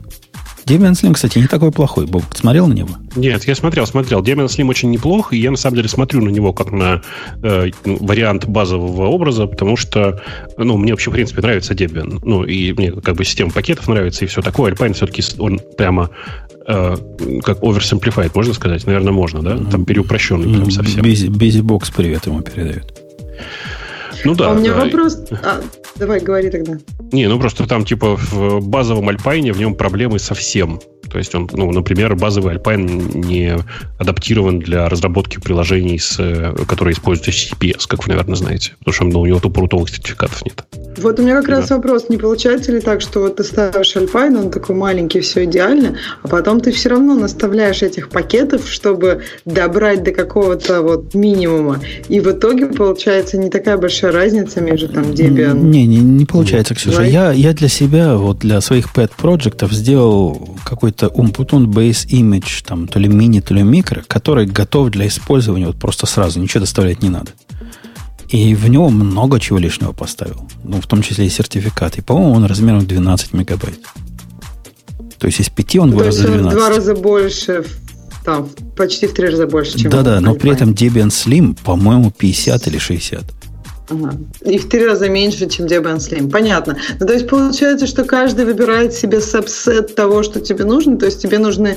Ну, то есть мне интересно, почему Debian Slim не может выкинуть вот то количество пакетов, чтобы было 15. Это же просто вопрос выкидывания пакетов, правильно? Да черт его знает. Ну, это не только вопрос выкидывания, потому что, например, есть э, там система установки пакетов сама по себе, которая довольно большая у Debian. Э, есть там и ниты разные. У них а, нет системы установки. Она прям такая наколеночная. Ну, в вот Альпане прям... вообще нет, и нет, нет системы. Ты можешь поставить какой-то, ну, там нет ни, и, ну, ну, и не D, я про назвал бы. Да, но в смысле, Ксюша спросила про пакеты, про Package Manager. Package Manager там прямо... Апк, там есть. Вообще просто такой. Он просто совсем совсем-совсем на коленочный, совсем-совсем простой. Да нормально. App, это там no cache и все установилось. Что еще надо? Самое главное ты запомнил. No cache. Конечно, потом не делать RM. Да. Конечно, конечно. Чтоб не раз... Хотя все это, о чем мы говорим с тобой, Бобок, это для, для старперов, которые жили в те годы, когда докер не поддерживал много э, стейджевые имиджи. Сейчас это все уже не важно. Хоть в да, Debian собирай, но... потом копируй свой результат. Если, если тебе не важно то, что мусл против э, липси, и будет себе счастье. Все так, но э, на самом деле все равно я просто очень люблю место на своих дисках, э, особенно на тех машинах, на которых исключительно SSD, э, и там всегда очень жалко каждый, каждый мегабайтик. И когда разница 5 и 80, все-таки очень страшно. Да-да-да, ловишь себя вот на, на этом позорном явлении, вот как, как в твоем любимом примере «Держи руки под одеялом», вот не можешь удержать их там так и хочется какой-нибудь ключик добавить. Я, когда Go программы компилирую, делаю им стрип всякой дебажной информации. Казалось бы, ну ерунда, но вместо 20 получу 18. Или там вместо 15 получу 14. А как-то все равно, как какой-то червячок говорит, ну, не, не, не делай больше, чем надо. Ты видел, тут э, какой-то странный гражданин, в смысле, я прям не обратил внимания, кто, и, может быть, это нормальный гражданин, но, судя по тому, чем он занимался, это довольно странно. Решил по-быстрому за пару дней написать э, докер-совместимый скрипт на питоне. Ну, в смысле, скрипт, который выполняет функции докера, но на питоне. Так на баше до этого было уже. Да, После да, того, конечно. Но докер на баше написали, уже, уже ничего меня но, не Видишь, докер на баше практически не работал. В смысле, у него там две команды было. А тут чувак попытался, значит, изобразить практически полностью работающий вариант прямо за три дня написал. Там, в смысле, я посмотрел потом на, по гитхабу посмотрел, реально за три дня. А, и я на это смотрю и думаю, ну вот ты же понимаешь, что это чистый спорт, да? Ну, практического применения у этого никакого. Зачем ну, они это делают? Люди потому что это красиво. Для души, да. Во-первых, это красиво. Ясно, хорошо. да. А я Допустим, пока с вами говорил, да. зашел на свою машину и заметил, что у меня там есть об, образ, который, не поверишь, 27 мегабайт, а его ближайший конкурент 23 мегабайта. Вот думаю, откуда 4 мегабайта взялись. Типа разница между мастером и latest, ну то есть стабильным, мастер на 4 мегабайта больше. Ох, чувствую вот этот чувак, который мне UI пишет, это он половину Node.js загнал. Ох, чувствую, там модули какие-то где-то там за, за, затесались. Знаю я вас. Мои коды так быстро не растут. 4 мегабайта. А есть простой способ узнать, что, что весят эти? Ну, как да, да, там мастера? можно лейеры, можно дифы mm. делать в докере. Все это, все это делается. Не то, что мы это часто делаем, но это делается. Так, для любопытства, для того, чтобы понять, что про UI на этой библиотеке или что? Ну, понятно, что UI. Это у меня само не вырастет. Мы за ним следим. Э, Ксюшенька, следующая тема на тебя какая смотрит? Ох, ну у нас есть тема про привычки, которые делают его хорошим программистом. Вот это мне показалось, что китаец написал. Э, ну, Либо да. вторая тема прекрасная, ты не твой фреймворк. Какая вам больше нравится? Мне Меня кажется, она, обе, поэтому... Мне кажется, просто они обе настолько не гиковские, что я прям даже не знаю, что сказать. Вообще, да. Я говорю, что у меня желчь... Ну, вот более гиковская ты не твой фреймворк, потому что, в принципе, там есть какие-то рациональные звенья. Но если просто убрать слово PHP везде, то статья станет сразу намного лучше. Вообще эта статья... А, все становится значительно лучше, если везде убрать PHP, да? Это я правильно понял? У нас в эту сторону, кстати, вот как ты не твой фреймворк, Ксюша, есть еще одна статья, которая пересекается с ней, но абсолютно ортогонально, про то, что комплексити убивает нас. Они пытаются про одну и ту же проблему говорить, только с разных точек зрения, и приходят к абсолютно противоположным выводам. Одна из них, я не помню, какая из них, они у меня уже в голове перемешались, пришла к выводу, что самое главное в этом мире – это не изобретать свои велосипеды, а использовать все готовое. Вторая пришла к выводу, что не надо совать фреймворки, готовые все дела во все места, а то получится ужас-ужас. Слушай, ну они логично. Вот одна называется, типа, что сложность убивает нас. Это приходит к выводу, надо использовать фреймворки. А то, которое называется ты не, ты не фреймворк, она приходит к выводу, что не надо, не надо использовать, использовать фреймворки. фреймворки. Да. Но борется Мне... против одного. Да, но мне кажется, что ирония статьи, та, которая говорит, ты не твой фреймворк, она все время говорит про PHP. И то есть получается, что ты не твой фреймворк, но ты абсолютно точно один язык программирования. Он только один раз упомянул другой язык программирования. То есть ты вот должен писать на PHP, на другие языки никогда даже вот вообще не смотреть ни одним глазком, и на парадигмы, и на идеи других языков ни-ни-ни. Но в PHP ты не, не, нельзя использовать фреймворки. Надо идти прям вот до основ и грызть гранит PHP не, не, без не PHP, OOP. Надо как следует понять OOP, говорит чувак. Ну, OOP PHP, опять же он. OOP PHP у него, понимаешь? Ну, поскольку какой, все... какой еще другой OOP бывает? Вот, вот меня вот это в этой статье удивило. То есть посыл-то адекватный. В общем-то, нужно понимать то, что ты используешь. И мы об этом уже много раз говорили. Но понимать не только как бы в рамках своего языка, а посмотреть на какие-то хотя бы одним глазком на другие языки, например, и понимать какой-то стек технологий, мне кажется, это такой более общий совет нежели просто вот фреймворк. Мне кажется, что обе эти статьи, они как раз про то, что человек встречается с каким-то ну, с каким, с как, в общем, с каким-то обществом, с как, вот к этому приходят, я так понимаю, на собеседование люди, которые знают только один фреймворк. И когда он говорит, что у него legacy система, они говорят, ну давай перепиши его, перепишем его на мой фреймворк. И он вот устал с ним спорить. А я так понимаю, что в другой статье к человеку, наверное, приходят люди, которые любят, не знаю, все писать сначала, и он говорит, ну хватит писать сначала, давайте попробуем использовать некоторые фреймворки. То есть вопрос, опять же, твоей ситуации и правильного инструмента для решения проблемы. Э, статья эта лукавая немножко. Она, может, с точки зрения PHP, для, для этого автора, видимо, PHP это весь мир. Оно так и есть. Возможно, вот этот его совет э, многомудрый, который я, кстати, тоже даю частенько своим э, помощникам добровольным. Не верь в мистику, а пойди посмотри, как оно на самом деле работает.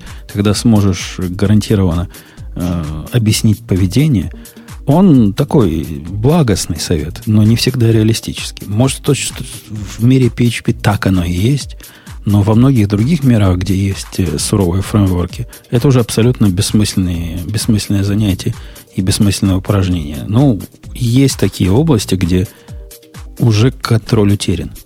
И вот этот совет, это просто крик в пустоту. Ты в лучшем случае можешь понимать маленькую часть фреймворка, как она работает внизу. А всему остальному надо просто верить, поскольку иначе жизнь на это положить надо, чтобы быть специалистом того, как это во фреймворке сделано. Да, ну, подожди, вообще нельзя... Ну, вот я так понимаю, что сейчас ты говоришь про Spring. И мне кажется, что все-таки есть люди, которые чуть больше понимают, что происходит, и чуть меньше. Да То нет, есть ты нет, считаешь, что Spring, всегда лучше это... быть на меньшей стороне? Не-не, я говорю, что Spring это не, не, не такой фреймворк, который можно целиком понимать, как оно внутри устроено. Можешь достаточно глубоко понимать некоторые части до уровня, что ты можешь их дописывать. Я даже дописывал в Spring некоторые куски и чинил их некоторые ошибки. Однако стать специалистом в спринге в широком смысле, по-моему, у них даже таких нет. Он уже слишком широк, вот как, э, как фреймворк, как мега-фреймворк, чтобы укладываться в одну голову. Поэтому тем частям, которыми ты редко пользуешься, им просто надо верить. Или им не пользоваться. Но все верят. Ну да, просто мне кажется, твой первоначальный посыл немножко прозвучал так, что вот если вы используете фреймворк, надо даже не задумываться, как он работает. Я согласна, что каким-то вещам, которые для тебя не очень важны, можно и не задумываться. Ты используешь их редко и, и так далее. Но если есть какие-то вещи, которые тебе очень важны, и тебе нужно что-то изменить, то нет другого способа. Либо ты не используешь фреймворк и пишешь в этом месте сам, либо ты смотришь, как этот фреймворк работает, работает часто фреймворки open source, и просто разбираешься, что но, могло тут пойти но не вот, так. Но вот совет разобраться во многих практических случаях, или вот как совет Дмитрий дает, как минимум, хорошо бы не привязываться к конкретным фреймворкам. Это относится к благоглупостям. То есть, ну да, действительно, в идеальном мире хорошо бы. И тебе, Ксюша, да, действительно хорошо бы понимать, как оно устроено. Ну, хорошо бы и, и реалистично. Так надо трейдов трейдов. Если для тебя это занимает действительно очень много времени, но это того не стоит. Но если есть какой-то, вот если, допустим, в PHP это может быть дешевле, это может быть вопрос, там, не знаю, часов или дней, разобраться в одном модуле одного фреймворка, это может стоить для тебя усилий в данный конкретный момент времени. Это вопрос про адекватную оценку, а не про то, что это фреймворк, это магия, я не смогу этого понять, поэтому не знаю, либо вот как, ну, либо я никогда не буду использовать фреймворки, потому что это магия, и я не смогу их понять, либо я буду использовать и верить, и, не знаю, делать костыли вокруг этих фреймворков, просто потому что я не посмотрю, как они устроены, и не пойму, как разобраться и сделать это прямее. Ты, несомненно, права. Я сталкиваюсь на практике, вот тот же китаец, который лепит код и, и копи-пейст, и даже не понимает, куда он пойдет, это такой э, пример, о котором даже уже не стоит в приличном обществе говорить.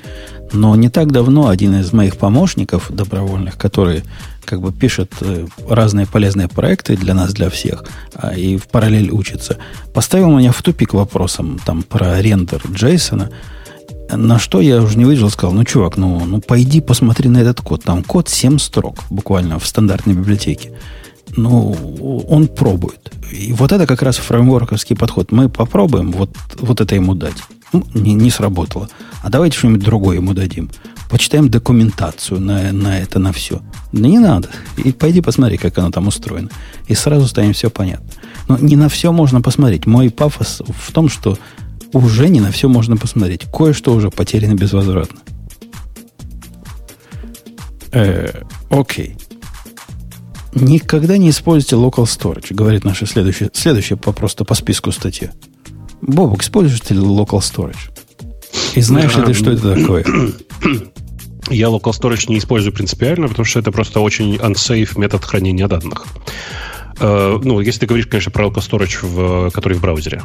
Ну да, я так понимаю, ну, это кон- можно концепт, концепция такой JavaScript, который в относительно свежих браузерах позволяет сохранять oh. NoSQL типа key value для какого-то использования.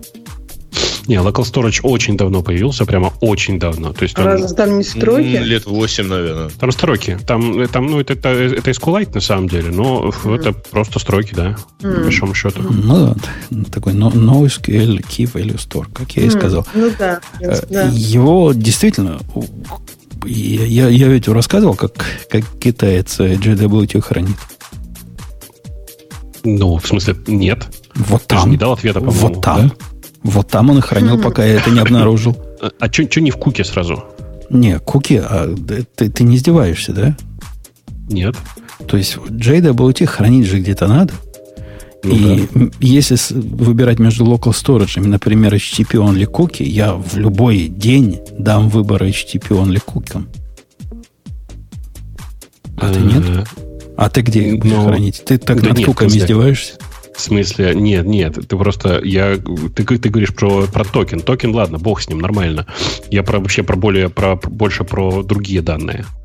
Э, то есть я когда просто смотрю на то, как используется local storage, я на автомате начинаю думать о том, что э, ну, люди дорогие, а что вам, чем вам куки-то не угодили? Там люди в local, local storage кладут я не знаю, типа там имя, и условно имя пользователя, например.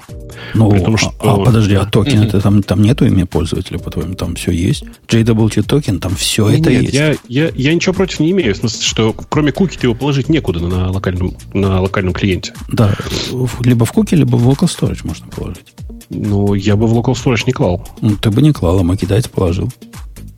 Э, тут, видишь, есть еще такой момент, что если я правильно помню, а я, кажется, правильно помню, Local Storage, вообще обращение к Local Storage блокирует многие операции в, э, ну, на фронтенде. И как результат, э, постоянно обращаясь к Local Storage, ты просто блоки, ну, типа, тормозишь работу интерфейса. Ну, я, я, никак, я никаких перформанс-проблем с этим не увидел. Не так часто надо к этим э, данным обращаться, чтобы это, в моем случае, чтобы это было заметно. Однако вот этот весь ужас и кошмар, это ведь как тот самый дом, который развалится при первой вороне. То есть, как только у нас какой-то XSS где-то, и какой-то злобный, злобный гад получит доступ к нашему local storage, то это же просто все. Сливай воду, все закончилось. Все, все сессии у него, ну, сессии, не сессии, все токены у него, делай, что хочешь, и надейся на разные уже другие методы защиты от этого всего, либо надейся, что у тебя такой прелестный сайт, который кросс, э, как это называется, кросс чего? Кросс сайт. Домен? Кросс-сайт, да. да. Да, у него такого, а, а, таких не бывает. У всех какой-то есть. Короче, а зачем там хранить вот это, то, что называется sensitive data? Ну, потому что туда потому... всякую статику и так далее, шейфты. Да нет, вот это, ну, ну, потому что хранить, Бобок правильно сказал, особо мест, где хранить, кроме local storage и кук нет. И у тебя вопрос, где хранить? А хранить-то где-то надо. Либо ты будешь заставлять его логиниться каждый раз. И я бы э, все-таки предпочел хранить в, кук, в куке этот самый токен. Ну, видишь, Нет, Кука ну... просто ограничена по размеру, я тебе напомню, что в Куке вообще много данных не сохранишь, и у Куки есть другая проблема, что если ты туда, ну, типа, если у тебя узкий канал, например, ты работаешь на мобильном, то Кука-то ведь э, она передается каждый раз туда-сюда. Okay. И, ну, как бы это некоторое напряжение.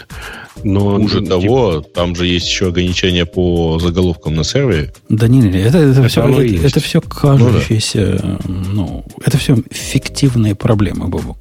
Потому что в альтернативе, когда ты не хранишь куки, а хранишь его в local store, ты каждому запросу твой JavaScript добавляет это самое в заголовок. Потому что иначе, это ж, ну, JWT, иначе оно работать не будет. По-любому кто-то эту информацию добавит. Либо браузер, либо ты сам в JavaScript. Ну, ну да, да, так и есть. Ну, подожди, ну, все-таки в local storage ты можешь хранить 5, 5 мегабайт. И? И ну что? и не обязательно все эти 5 мегабайт гонять каждый раз. Ну, мы же говорим про, про конкретный случай, когда ты используешь ну, я его... все равно не вижу особой необходимости запихивать именно туда вот такую чувствительную информацию. А куда? Ну, предложи метод ну, говоря, слушай, куда? Local Storage это такой управляемый кэш-браузер. Не-не-не, подожди, куда запихивать? Ты, ты мне скажи, куда? Ну, видимо, в куки больше некуда. Что тоже ну. прямо не самый как бы идеальный способ, правильно? Куки тоже, что делать? То, тоже не, не, не, не фонтан. Ну да, между этими двумя я выбрал бы куки, наверное. Не то, что, наверное, ну, точно выбрал.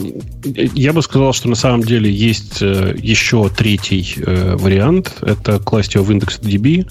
Он с практической точки зрения похож на local storage. Ну, в смысле, это тоже там кирилки такая база. Виду, да? Вот Че? Эти нам подсказывают. Че? WebDB имеешь в виду? Нет, WebDB это очень старый, старая спецификация. Новая спецификация называется IndexedDB. Вы можете на нее посмотреть. А, и, ну, типа, ребята там не WebDB имели в виду, наверное, а WebSQL имели в виду.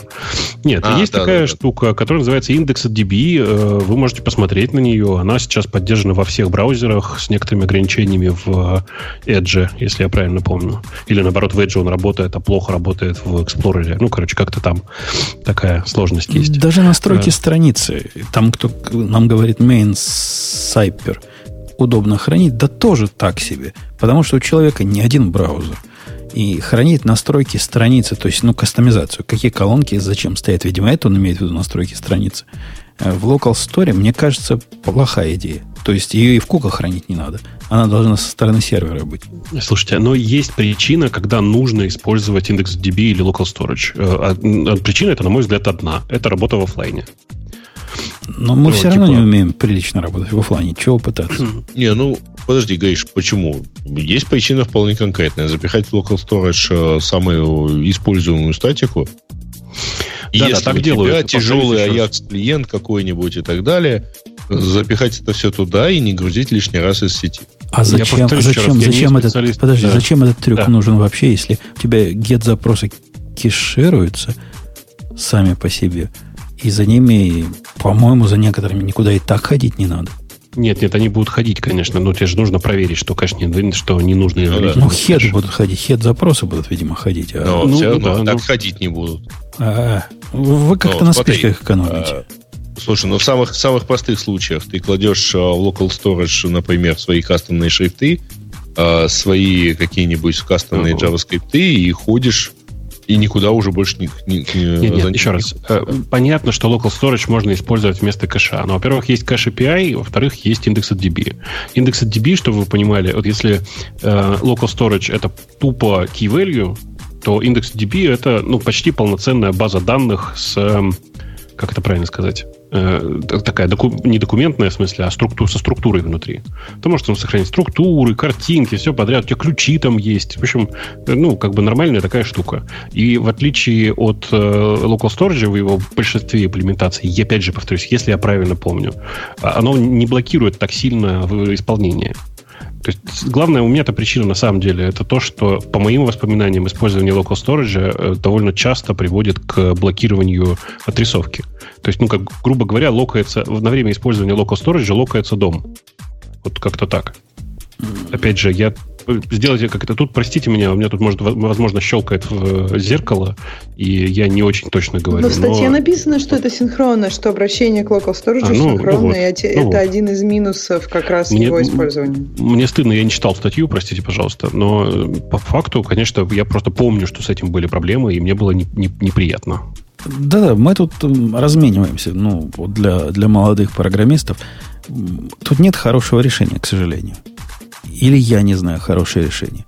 Мы вместо одного плохого выбираем другое, которое тоже плохое, но не такое плохое. А что плохого в куках? То есть получается то, что C, ну, первые они C, маленькие, да? CSRF, Сильно много не... CSRF, да? Так правильно называется? Ну, не угу. только, на самом деле. А, Ксюш, плохо в куках то, что браузер эти куки отсылает всякий раз по запросе. Да, это неплохо. А, ну, что, что ты повторяешь за Бобуком? Мы, мы же говорим ну, про... Что, что, что значит неплохо, извини. Это... Конечно же, это плохо. Да ничего. Иначе бы Нет, ну это некий оверхед, ладно, окей. Оверхед это, сколько это большой оверхед, и поэтому, если туда запихаешь, извини меня, там 4 килобайта, а это довольно много, кстати говоря. Мы говорим и... о сохранении, конкретно мы говорили о сохранении токенов о сохранении информации, которая является необходимой для того, чтобы выполнить запрос. Все, что не, я не, говорил не, о том, что эту информацию все равно надо посылать. Пошлешь ты ее хедерами раз, куков да, браузером. Да. Не, не, не, Жень, конечно, если говорить только про токены, то, конечно, альтернативы кукам вообще нет. А да если говорить не про токены, то альтернатив решение. миллиард. Проблема исключительно в токенах. Если тебе необходимо, как Грей привел пример, сохранять настройки страницы, то ты не ограничен куками или э, local storage. Ты можешь их запросить с сервера, когда надо.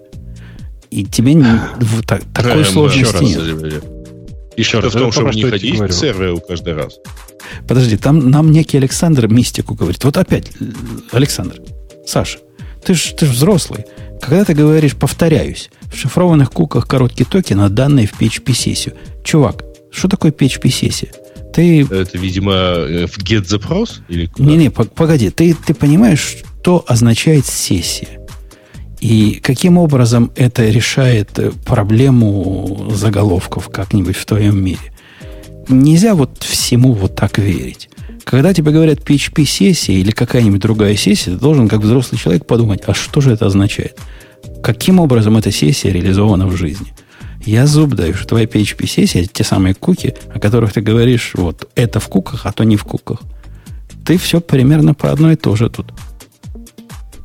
Хотя черт его знает, как в PHP. Может, у них сессия как-то сделана на сервер-сайде. Я, я сильно Ну, на самом деле, слушайте, я вот из очень далеких сессия, времен, да. где-то 15-летней давности, припоминаю, что была такая альтернатива. Если ты не можешь сохранить а, если у тебя браузер не сохраняет куку, то тебе движок, например, ну, определенные движки выкатывали идентификатор PHP Session ID, и ты с этой вот, вот километровой кукой фактически в get-запросе ходил по всему сайту. И я не понял, что я сказал, но технически нет. я могу себе представить. Нет, то есть э, технически тебе выдавали в гете Session ID, а чему эта сессия соответствует, хранилась на сервере.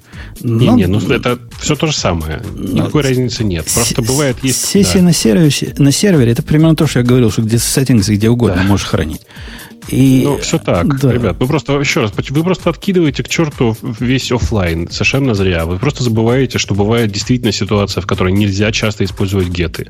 И именно для этих случаев и был придуман local storage типа, это просто система, которая позволяет тебе что-то хранить локально, вне зависимости от того, что происходит прямо сейчас с сервером. Э, ну, бывает много причин, почему так нужно сделать. Бывает нужно, нужен офлайн режим, например. То, что я обычно говорю. Э, ну и, ну и все, да. А если вы, вы работаете в обычной нормальной системе, в которой постоянно у вас пересылаются данные между клиентом и сервером, они ходят, вам наплевать на их объем, на все такое. Да, конечно, господи, кука здесь и э, кука и кука, которая используется в качестве идентификатора, решает все проблемы. Да, но, Но тоже оно как-то не все. Ты, ты зря, зря вот это упрощаешь. Эм, это решение, которое несет за собой свой слой проблем. Например, если вам необходимо по сессии ID, вот как нам говорят, что это PHP ID, как-то взять контент по этому ID, то вам надо 33 раза подумать, а каким образом вы делаете масштабируемость, каким образом вы, где вы это держите, вам общий редис какой-то нужен, и еще что-то. Это тоже не такое уж дешевое и простое решение, как кажется на первый взгляд в реальной жизни. Так что нет, не так все просто. Я, собственно, ну. говорил про stateless. Вы, вы меня на, на вот этот клиент-сервер передвинули. Но со stateless ну, действительно нет, нет особых выборов. Либо куки, либо, либо local store. Просто ты сказал, что как бы э, оба решения какие-то плохие. И, и про local storage, ну понятно, почему решение плохое, даже просто как бы оно очень несекьюрное. А про куки вроде как не совсем было понятно, что плохо в том, чтобы хранить токен в куках. То есть вроде как единственное возможное решение. Не, я, я не помню, как CSRF перепи, ну, пере, расшифровывается. Contact Restriction Policy, по-моему, такое. Не, не, не, я не про полиси, я про то, что можно куку ввести, если не, особые усилия не предпринимать. И этот куки тоже, ну, ну что, как мальчик. Cross-site request forger. Во, во, вот, вот это, вот это, вот это. Uh-huh. Против этого придется бороться, Ксюша, если ты через куки будешь это делать. Хотя Но можно делать нет, HTTP, HTTP only куки который нет типа... Нет решения, которое решит все проблемы, правильно? Нет. Нет хорошего решения. Вот такое, которое я сказал, делать правильно. Они все какие-то немножко неправильные.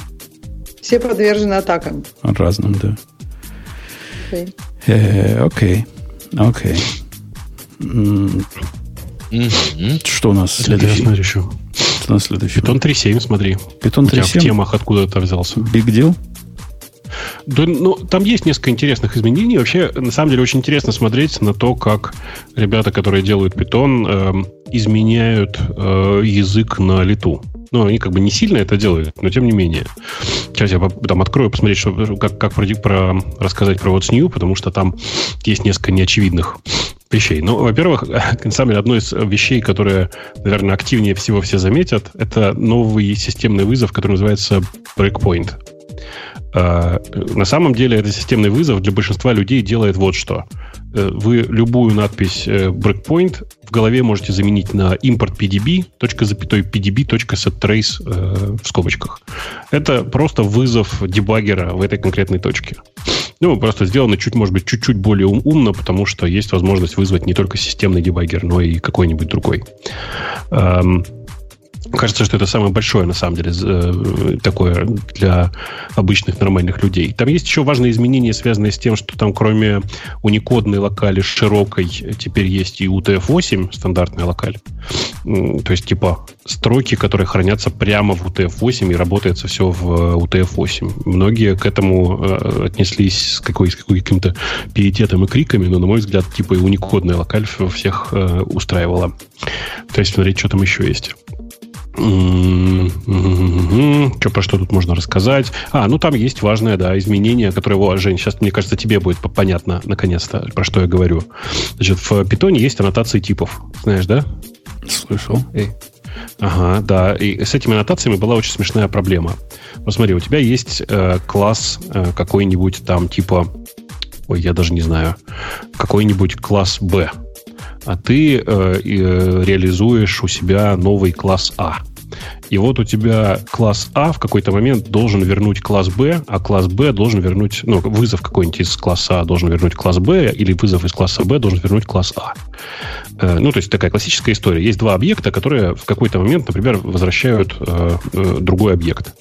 При описании типа возвращаемого значения в аннотации используется, ну, напрямую, там, типа, у тебя есть э, тип, э, ну, как вот в примере конкретном в What's News, у тебя есть э, какой-нибудь э, класс э, C, который, э, который в вызове содержит объект э, класса B, э, и ты его описываешь, а при выполнении программы сверху вниз, как это делают все скриптовые программы, э, аннотация внезапно оказывается невалидной, потому что у нее непонятный класс указан, которого раньше выше не было. Что, include добавили?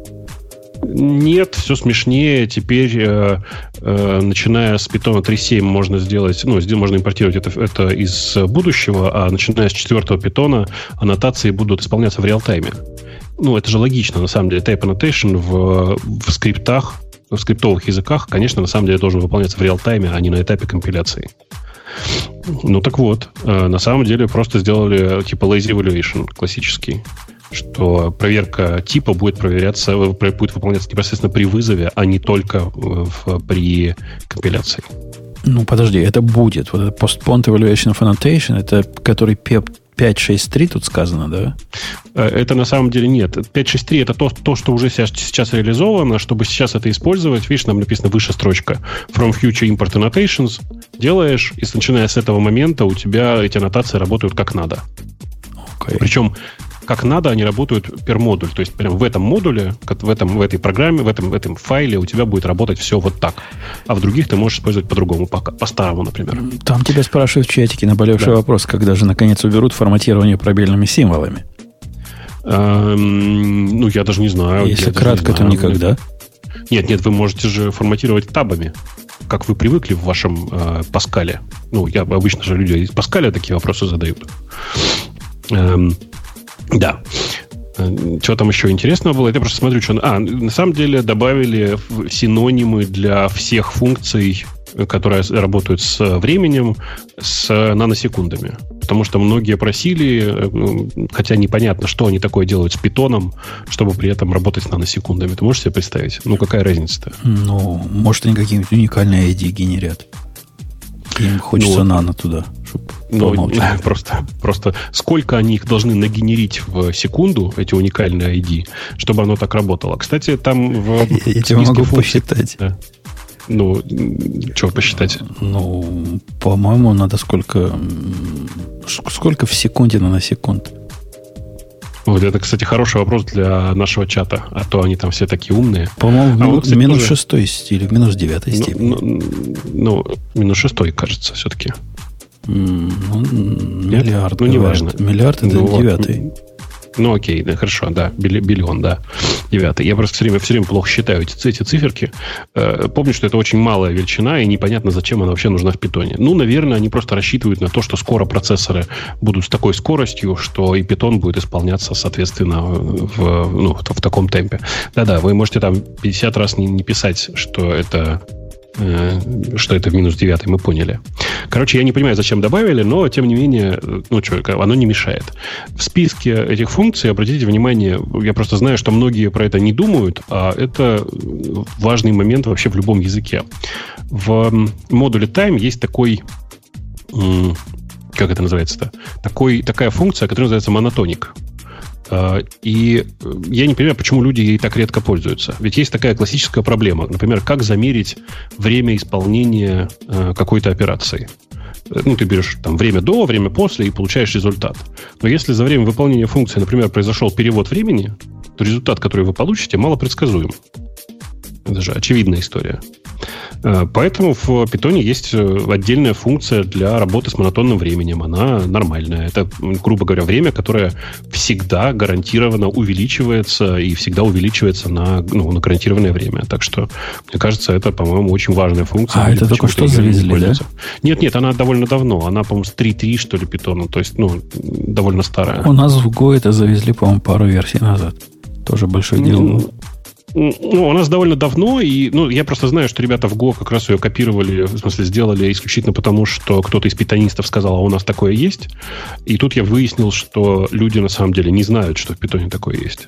А оно, ну, как бы важно, реально важно, когда ты делаешь продакшн ready, ready приложение, учитывать, что бывают переводы времени, остановка времени, там еще ну, что-то. Ну, это, конечно... Строго говоря, это не про время, это про duration. Но да, да, да конечно. Да, ты прав. Ну, типа, при, при, при подсчете duration довольно часто нужно приседать. Эм, продолжают про UTF-8. Это, конечно, большое дело. Э, А, дата-классы. Значит, с дата-классами вот какое дело. В питоне на самом деле создавать классы, которые нужны исключительно для просто типа, типа данных, э, такие как классические, как они, знаешь, типа были в самом начале в, э, в sys-классами, например. Ну, где на самом деле методов практически нет, а классы нужны были исключительно для того, чтобы структуры данных создавать. Э, было довольно долго неудобно. Было два или три готовых красивых модуля, один из которых был Atlas, которым пользовались почти все. И вот ребята из э, Core Team решили, наконец, что нужно сделать дата-классы ровно такие примерно, как в Atlas, э, правда, с более красивым синтаксисом. Хотя, на мой взгляд, он тоже получился не сказать, чтобы прям бешено красивый. Ну, ничего, а, ничего. А, от тебя... Я просто со стороны mm-hmm. смотрю на питон который расширяется аннотациями, тебя эта тенденция не напрягает? Расширение так базового синтаксиса при помощи аннотаций? Нет, а почему должно? Ну, даже не синтакс, синтаксис остается похожий. Просто семантика меняется в зависимости от аннотаций. Как-то это ну, не знаю, Java вам привет передавала. Ну, оно похоже сильно на то, как расширялась Java, это правда. Но я на самом деле думаю, что многое из этого, э, ну, типа, не, не, не так странно, как кажется. Например, я уверен, что надпись дата класс перед классом, вот как, как ты сейчас смотришь, она в четвертом питоне потихоньку исчезнет. И что, появится э, новый keyword?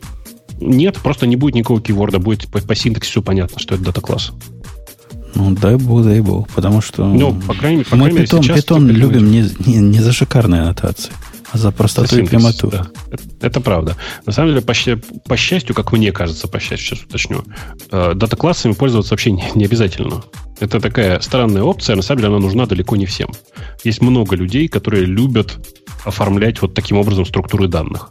На мой взгляд, таких структур очень небольшое количество, и, ну, я, я типа, по-честному, если я и Атрозом очень редко пользовался. Мне приятнее сделать там, типа, готовые геттеры, сеттеры, если это нужно, а базово вообще и этого не нужно.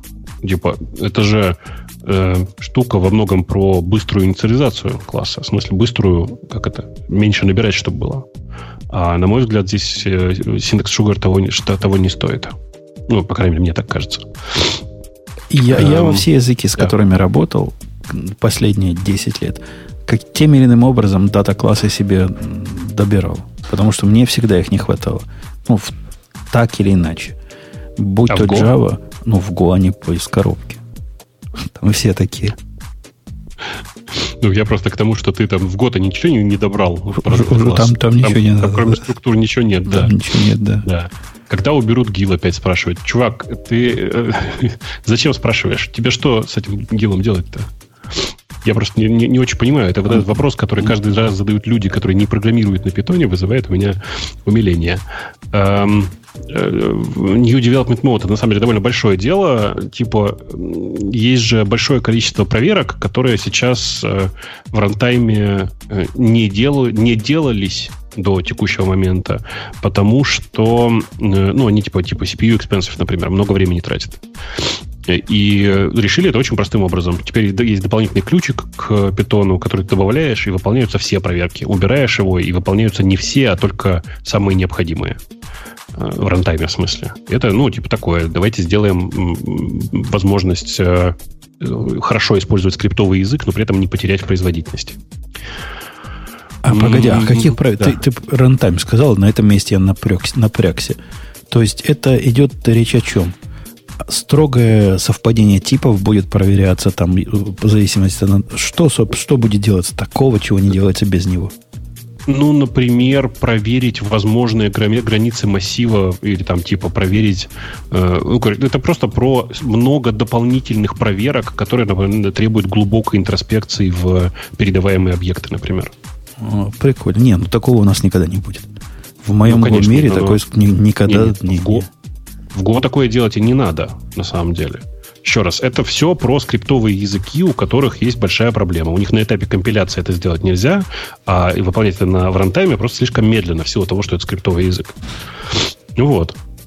Поэтому, типа, ребята сделали довольно прикольное, прикольное решение. Ну, у них есть вот ключик минус xdev, который теперь будет означать, что все, это гарантированно development mode, значит, можно выполнять все проверки. И, ну, это прям довольно разумно.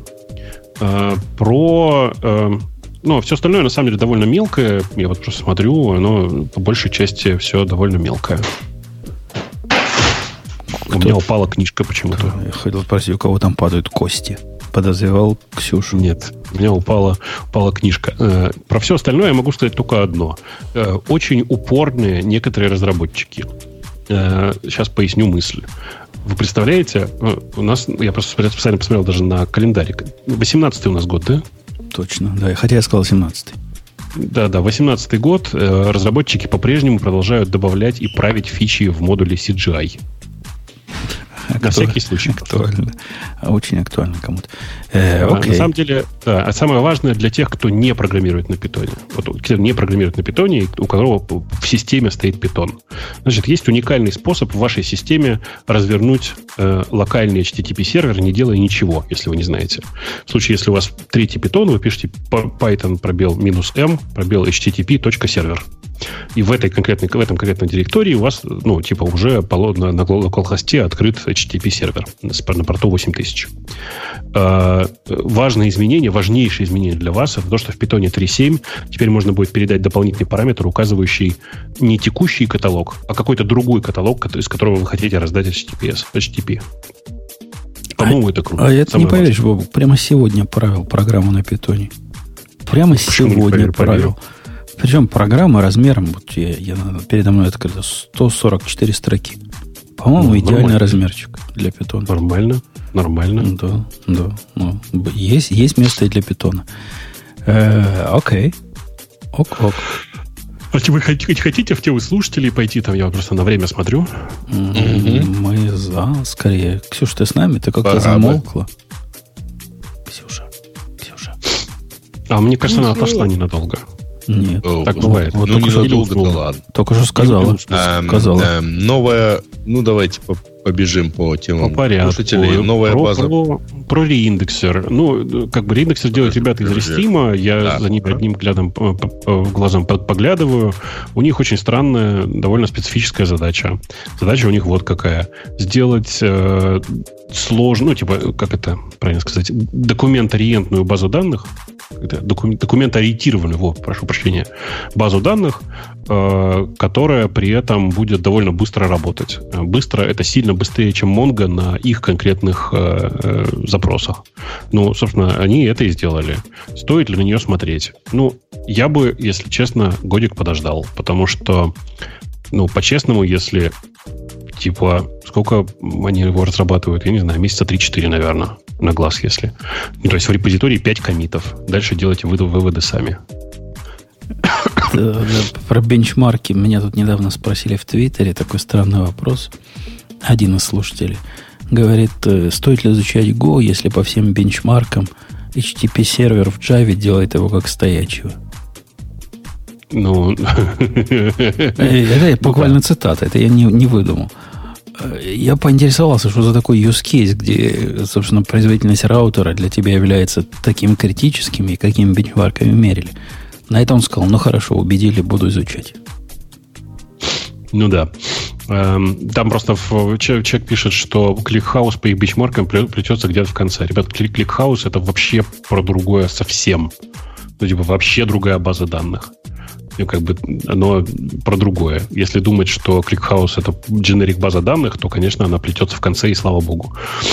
Там, понимаешь, там, я эту статью просто читал, если я правильно помню, они там еще удивляются, что у них в бичмар... не то, что удивляются, а там правильно написано, что в бичмарке по скорости удаления записей ClickHouse не участвовал, потому что у него нет такой функции, например. А, вообще цифры такие лукавые. Вот смотри, они пишут, цитаты, до 500 тысяч запросов в секунду на query select звездочка from там для любого, ну то есть для полного Достать айдишник. Достать айдишник. Нет, достать айдишник. Достать э, запись по айдишнику. Нет, где ID вопросик, это означает любой, мне кажется, нет? Нет, ID, э, вопросик туда будет встав, вставлено значение. А, то есть по, по индексу ID вот таких 500 да. тысяч. Э, ну. А с какой-то другой базой данных э, вы разве не раньше упретесь э, в производительность чего-то другого? Слушай, ну ты на самом деле посмотри, там есть ссылка на Хабр, зайди потом ради интереса посмотри. Я уверен, что на самом деле результаты у них такие, потому что у них очень специфическая задача. Да нет, я, я, я, я же не про это. Да. Я говорю про то, что вот представим, давай, представим Монгу, например. У тебя индексированное поле есть. Ты хочешь брать ID у тебя индекс. Ты хочешь брать и по индексу документы какие-то. Твоя производительность вот этих запросов в секунду, это будет сферич... если я померю это в Монге, это будет сферич... в Амазоне, сферический конь в вакууме. Потому что первым делом я упрусь, зуб даю, э, в, не знаю, в 10 гигабитную сеть. Вторым делом я упрусь в какую-то производительность EBS. И если я упрусь в Mongo, то до этого надо сильно и сильно наращивать ресурсы, чтобы вот до такой степени дойти. Ну, тем, тем не менее, ребятам удалось. Они, правда, все тестировали на... Вот я прям смотрю сейчас. MacBook Pro 15 2016 года. Не, ну, локально от себя к себе я много могу циферок показать, но какое-то отношение имеет к реальности. Ну, слушай, у них, может быть, на самом деле и сервис так работает, где-то где локально поднятая база. Мы же не знаем. Короче, э, каждая база, которую сейчас я новую вижу, она решает довольно одну конкретную задачу. Часто делает ее хорошо. Если вам подходит этот конкретный реиндекс, ну, пользуйтесь. Что, почему нет-то? Просто если вам действительно задача стоит, вам нужен локальный стор, с которого очень быстро надо брать и не очень богато по фичам, то есть гораздо более простые решения, которые будут упираться в скорость вашего железа исключительно, а не в скорость выборки из этого железа.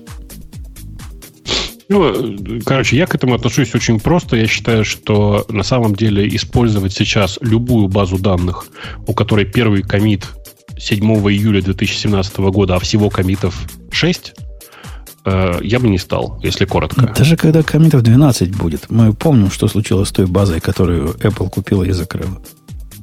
Ой, не. Э, смотрите, у меня, э, я, да, это во-первых, это во-вторых, точнее, а в-третьих, я тут обнаружил, что я зашел в комиты, просто посмотреть наконец на них. Вот мне нравится особенно комит от 17 января 2018 года. Комит, у которого комит месяц такой, update version. Ну, это ценно. Да, что не, не, там внутри патч большой, чтобы ты понял. Патч там типа на 15 страниц. А, окей. Ну, красавцы. Любят это сквошить. Это у вас сквошить называется? Да-да-да, это, да, это сквош классический.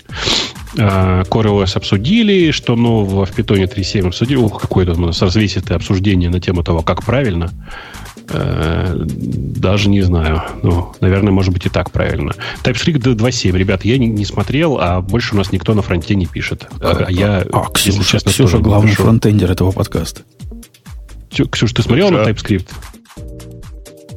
Я такое ощущение, что она все-таки отпала. Ну, она написала, но она это сделала 20 минут назад, что она отойдет она думала, что про питон. Она Пока думала, что мы питон. 20 минут про питон будем. Ну, короче, я не смотрел, ага. честно, и да. я посмотрю потом. Azure для Microsoft, да. который приносит кучу денег и так далее. Ну, ну да. Ну, в смысле, я согласен. Ну, что тут обсуждать просто не очень понятно, да? У меня к Azure у одна претензия. Одна, на самом деле. Три месяца назад я завел себе там, типа, тестовый э, instance для того, чтобы побаловаться. Месяц назад я его удалил, но это не очень важно. Но за прошедшие два месяца у меня было четыре перезагрузки этого инстанса. Зачем? Им лучше известно. А вот эти Meltdown ы всякие и прочие проблемы. Ну, окей, один раз можно было перезагрузить. А ну, ты видел короче... Digital Ocean последние дни как-то совсем оборзил? Перегружает а, они предупреждали. Да, но, но, но Борзо перегружает. Кстати, ну, они предупреждали, а ты... что будут и будут. А почему ты да. не напоминаешь, Грей? Что? Ну, ты не должен напомнить про Vscale, например. А я вспомнил. Пам-пам-пам. Ну, давай, пока. Да. Vscale – это облачный хостинг для разработчиков от разработчиков. Мы сами им пользуемся, уж поверьте. Помимо стабильности и высокой производительности, у Vscale есть почасовой биллинг, короткие пинги, быстрая и надежная сеть, снапшоты для восстановления и клонирования, панель управления для людей, много реально популярного ПО и, конечно, Application Programming Interface для автоматизации и управления. Мы любим API фишечки, знаете ли. Введите код Radio T250 при регистрации, и этой суммы хватит, чтобы протестировать все. Ведь у нас почасовая оплата. Не, ну то, что у Azure а есть э, совместимая с Mongo штука, ну это молодцы, ну красавцы. Ну, она такая, она типа, да, совместимая с Mongo это хорошая формулировка. На самом деле у Azure а много неплохих вещей, но стабильности бы очень хотелось добавить. И, ну, типа, все про это бьют э, в бубен, и я, и я тоже. При этом я искренне считаю, что на самом деле, я не знаю, как в реальности обстоят дела, но судя по использованию в, в, вокруг меня, Azure это следующий после Амазона. То есть не Google, как многие думают, а прямо реально следующий после Амазона э, активно двигающийся вокруг, двигающий вокруг облака все. Да, я знаю живых людей. Вот я из живых людей один я, который как-то пытается и Google использовать вокруг меня. А про Azure знаю, просто даже двух рук не хватит, чтобы посчитать. Да есть такие ну, люди, да. да все, все, все так. И, ну, типа, это, мне кажется, одна из больших побед Microsoft с э, Сатьей, в смысле, с, ну, типа, с нынешним генеральным директором, потому что до этого он так активно не рос. И вообще, ну, это на самом деле удивительная история. Вот сменился генеральный директор, видимо, сменился курс компании, и обратите внимание, все поперло в разные стороны. Я вот сейчас сижу за виндовым ноутбуком, э, точнее, за виндовым компьютером, не испытывая особого отвращения по поводу свежих, э, как бы это сказать, свежего релиза винды. А я тебе скажу больше, Бобук. Я сижу за маковским ноутбуком и не, испы- не испытываю отвращения, работая в VS Code. Сказали ну, бы ну, мне, да, чтобы я да, пользовал конечно. такой большой продукт от Microsoft и радовался. Не поверил бы. Ну, так и, так. и кстати, удивительно, насколько VS Code э, работает, по крайней мере, на моих э, тестах шустрее, чем э, Atom.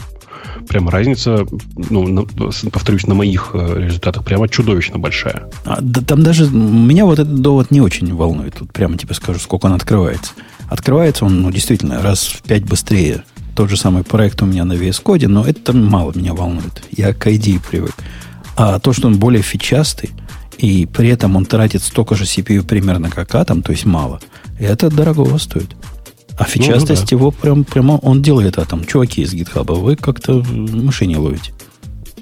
Ну, и это при том, что, насколько я знаю, опять же, команда VS Code очень маленькая, компактная, меньше, чем у GitHub.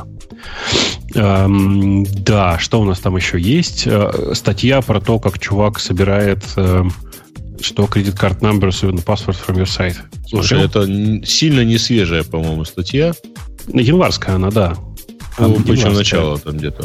Но он из формочек ворует, я так понимаю. То, что ваши пароли, паспорт менеджер туда всовывают. Ну, это было, вот помните, мы обсуждали в начале, кстати говоря, месяц назад мы обсуждали про то, как из паспорт э, менеджеров в браузерах ну, вытаскивают на... эти. Это вот примерно да, да. В, в то же время. Э, И, на... по-моему, это примерно то, про то же самое. На самом деле, вы почитаете эту статью. Вот давайте вот как сделаем. Мы ее, на самом деле, не читали, но вы ее почитайте и поверьте, что там, я пролистал ее, там много неплохих очень мыслей. Она, к сожалению, очень длинная для того, чтобы обсуждать ее в, в онлайне, но я могу важное сказать про эту статью, после которой вы захотите ее читать. Это э, Гилбертсон. Э, если вы не знаете, кто такой Гилбертсон, то ну, вы довольно странные ребята, но тем не менее, давайте делал, оставим. Да? А, да, ну нет, никакого шейма нет. Типа вы просто, скорее всего, не особо просто интересуетесь окружающим пространством. Но важно другое. Обратите внимание, вот вы сейчас, как дорогие соведущие, посмотрите на э, первую строчку, видите, да, Дэвид Гилбертсон. И ниже обычно бывает написано «врайтер» или «программер», как это обычно бывает в хакернуне. Посмотрите, что написано у него в статье, описывающей его как бы титул. В смысле, в тексте, описывающему титул. Видите? Видим. Mm-hmm. По-моему, это прекрасно. По-моему, это прекрасно. Чувак просто везде последователен в своих э, мыслях. У него там написано э, открывающий текст скрипт, э, алерт, цк-цк, закрывающий текст скрипт. То есть, ну, как бы чувак отрывается по полной, на мой взгляд, и это очень классно. Статья неплохая. Ну, по крайней мере, как по Я сегодня второй раз от тебя слышу. Раз они оторвы, то это может быть даже неплохо. Я люблю людей, которые отрываются по полной. Э, часто они добиваются большого успеха. Э, ты нам расскажешь, Женя? Говорят, Деп э, официально запустился. В смысле, official релиз. По-моему, он опустил тут прямо сегодня. Вот, вот ну, прямо видишь, конкретно. Или вчера, или сегодня. Расскажи, почему это big deal? Ну, во-первых, он не то, чтобы прямо совсем. Он в тулчейн еще не вошел. Он войдет в, в официальный тулчейн, то есть будет э, доступен из коробки с версии 1.10 Go, которой пока нет, и вроде она то ли в конце февраля должна нет, быть. Нет, не в 1.10, не в 1.10. По-моему, в 1.10. Нет, нет, э, нет, отдельно. Ты просто посмотри внимательно апдейт. Я прямо сейчас пролистываю эту статью, и я просто и до этого мне говорили, что в 1.10 его не будет. Апдейт от сегодняшнего числа. Dev is not moving into the toolchain with 1.10. Ну и ладно. Меня как-то не особо волнует, его поставить можно и в сторонке. Big deal, потому что он пытается решить проблему зоопарка. У зоопарков у нас прямо... Был, кстати, по поводу зоопарков, такой сайтик, который назывался, там какой-то крутой URL был, сколько сегодня новых HTTP фреймворков, или там количество дней с момента последнего HTTP фреймворка для Go. Знаешь, как бывает на предприятиях, там сколько дней без, э, без травмы было у них. Вот, вот такое. И цифры там больше двух-трех не поднимаются. То есть примерно такая, такая же свистобляска была и с dependency менеджерами всякими. Но вот теперь будет официальный ответ. Я прям небольшой фанат этого депа. Мне он кажется удивительно тормозным прямо удивительно тормозным средством в мире быстрого Go. Ну, вот, если вот это есть, ну, будем это есть. Ну, что поделать. А какой ты использовал до... Я, я до сих пор использую Go Vendor, который простой, как железная дорога и, и как дверь. И работает сразу. А этот не, это для, такой же, для такого же проекта он сначала подумает, проанализирует, там, причем думает он не, даже не секунды, иногда минуты для среднего проекта. Ну, это прям, скажем, перебор. Я не знаю, что там такое. Ну, я просто как человек, который поучаствовал в таком проекте Юм, помнишь, был для Red Hat. Как, как, же, как, как же не помнить? Я как раз перешел на э, Amazon Linux, а там опять обратно в Юм. Я тебя поздравляю, там, значит, наверное, есть куски моего кода. Э, это было как раз средство для установки пакетов э, Red Hat из Rawhide. Из, ну, короче, э, средство, которое позволяло резолвить автоматические dependency для Red Hat. И мы там все время много сделали разных ухищрений для того, чтобы там, ну, как dependency resolution влазил в память небольших машин. Привело это, на самом деле, одновременно и к ускорению, потому что в, то, в те времена, это было больше 10 лет назад уже, конечно, это требовало, ну, типа, довольно серьезной оптимизации. Но сейчас-то в наше время как можно это минутой делать? Фиг его знает. Я не знаю, чего они делают, но делают они это долго. Это при том, что на самом деле пакетов... Они не э, пишут, чего они делают, просто обычно такие вот Юм в том, в том числе, он обычно писал, что он делает, какая стадия занимает там ну, больше Наверное, времени. можно какой-нибудь VIP-флажочек дать и посмотреть, что он делает, но это же не, не снижает моей боли. Я... Все, что мне надо сделать, это посмотреть на зависимости в маленьком проекте. И достать их, и достать кросс-зависимость. Но это прямо не, не rocket science. Ну, действительно. Ну, тот же самый GoVendor это делает почти всегда и почти правильно, причем сразу. То есть даже не секунды. Вот запустил и готово. Ну, и это нормальная скорость. А деп прямо ту-ту-ту-ту и пошел. Что Спрашивают, почему раньше был зоопарк, а теперь его прикрыли. Потому что раньше никого это не интересовало. То есть никого Google это, по-моему, сейчас не интересует, как и Facebook не интересует с их монорепозиториями. Но теперь вняли вот э, криком человеческим, что не у всех у нас монорепозитории. Нам иногда надо носить за собой dependency. Да, все так. Mm. Все, я все сказал. Что там, что там еще? Я просто посмотрю, что там еще есть.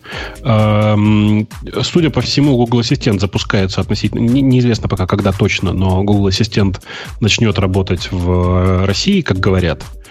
Э, что это значит? Это значит, что вы сможете из мессенджеров Гугла и используя непосредственно Google Ассистент, типа выполнять какие-нибудь простые команды.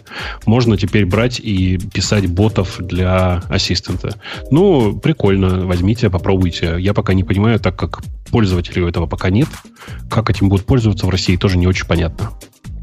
Ну, эм, слушай, я думаю, что да. это у них стандартный процесс анбординга. То есть надо сначала за какое-то количество месяцев кинуть такой анонс, а потом э, выпустить. Ну Да-да, конечно, конечно. Не, я, я не спорю. Конечно, это ровно так. Видишь, все это в сочетании с тем, что Google Home в России нет, а это типа самая интересная часть была бы для происходящего. Но нет. Эм, Хакер обсудили э, историю с э, этим самым, как его зовут? Чарли, Чарли, все время забываю. Короче, эм, историю с э, тем, что э, непонятно вообще, что делать дальше с импегом э, мне кажется, обсуждать смысла никакого, потому что, ну, ну действительно, есть Alliance for Open Media, как мы обсуждали, и, ну, типа, ну и хорошо. Я вообще рад, что Импек потихонечку умрет. О, кстати, слушай, а вот кто, кто смотрел, Жень, ты смотрел историю про вот этот, про э, редактор, который называется Зай, да, XI? Зай, Зай, Зай, Зай. Э, нет, ну прямо про него я читал в нескольких местах, но в основном не непристойности всякие. Там, на самом деле, я напомню, как вообще появился этот редактор. Он появился по очень смешной причине. Два года назад э, э, мы, нет, наверное, год назад, может, чуть больше, мы вместе с, со всеми соведущими здесь обсуждали очень странную статью про чувака, который измерил latency текстовых редакторов. Помните, такое было? Угу. Скор, скорость было, отклика текстовых редакторов. А, и э, другой чувак, который увидел, что latency просто чудовищный и даже терминал иногда тормозит, придумал, о, надо сделать текстовый редактор, который не тормозит. И это единственная задача, которую чувак решал, если честно. Э, поэтому он решил написать редактор, который называется XI Editor. Э, чувак работает в Гугле, и поэтому все это официально лежит в официальном аккаунте Гугла. При этом, на самом-то деле, если честно, ну, во-первых, редактор толком не работает. Ну, то есть он работает, но, ну, типа, что в нем, что в нем делать, непонятно. Он просто не тормозит, да. Подожди, Да-да. у него тут цели это, да, очень большой перформанс, но второе красота. И он написан на расте. Уже это понятно, для чего товарищ писал, просто чтобы поупражняться в расте. Ну, он на самом деле неплохо пишет на расте, и там видно, что это, ну, я просто опять же не помню, кто это. Зиг его зовут, Зиг, редактор, вот, Зиг как, э, да, да. Вообще есть После особая этого... ирония в том, что в обсуждении этой статьи, я читал обсуждение этой статьи на Hacker News, по-моему, и mm-hmm. ирония в том, что все обсуждение свелось к тому, что где-то в одном из самых популярных комментариев кто-то сказал, о, а вы знаете, что новый iTerm теперь умеет э, делать э, Metal. Или как называется вот этот графический фреймворк? Metal, Metal, да? Metal, Metal, да, да, да. Я тоже узнал не так давно. Ага. И, и все обсуждение, вот насколько людям это, видимо, XI нужен, ушло в то, в то, чтобы поговорить по поводу Xterm. Вся статья была перехвачена вот этой новостью. То есть как-то не особо, видимо, релевантно такое дикое снижение latency в текстовых редакторах. Да, конечно, нет. Конечно, нет. Мы на самом деле многое готовы простить. Господи, о каком latency идет речь, когда ты пользуешься атомом? Э, мы же ищем в текстовом редакторе сочетание быстроты с точки зрения работы с файлами, например, и там подсветки синтаксиса, и при этом функциональности. А я, кстати, серьезно а... говоря, но вот просто без дураков, я рекомендую всем нашим слушателям сделать то, что я сделал в одном из своих новых плейбуков, а именно устанавливать микро как один из э, стандартных редакторов на, на ваши Linux. Им ну, реально можно считаю, и удобно пользоваться. Я считаю, что это на самом деле вредная практика, потому что приводит это в результате к тому, что люди начинают, люди, это в смысле программисты, начинают думать, что все можно править в продакшене. Ах, так кто же им такие права даст? Поэтому там, там Нет, должен по, быть по, неудобный редактор VI, который э, поправить, поправить они могут, но закоммитить-то как? А следующий плейбук все это снесет к чертовой матери. У меня строго, не, не забалуешь. Ну, короче, я к тому, что ты бы не, рекомен... не, не надо рекомендовать людям то, что они потом будут использовать с большой вероятностью неправильно. Вот поверь, они будут почти все использовать, гады, с большой вероятностью неправильно. Не, ну есть такие, которые прямо на удаленных серверах редактируют, я понимаю, бывают и такие отщепенцы, но они же не входят в круг нашего с тобой общения. А там какие-нибудь интересные появились уже редактора для микро-то? В смысле, редактора, говорю, э, модули какие-нибудь для микро. В смысле, я помню, что у них плагины были.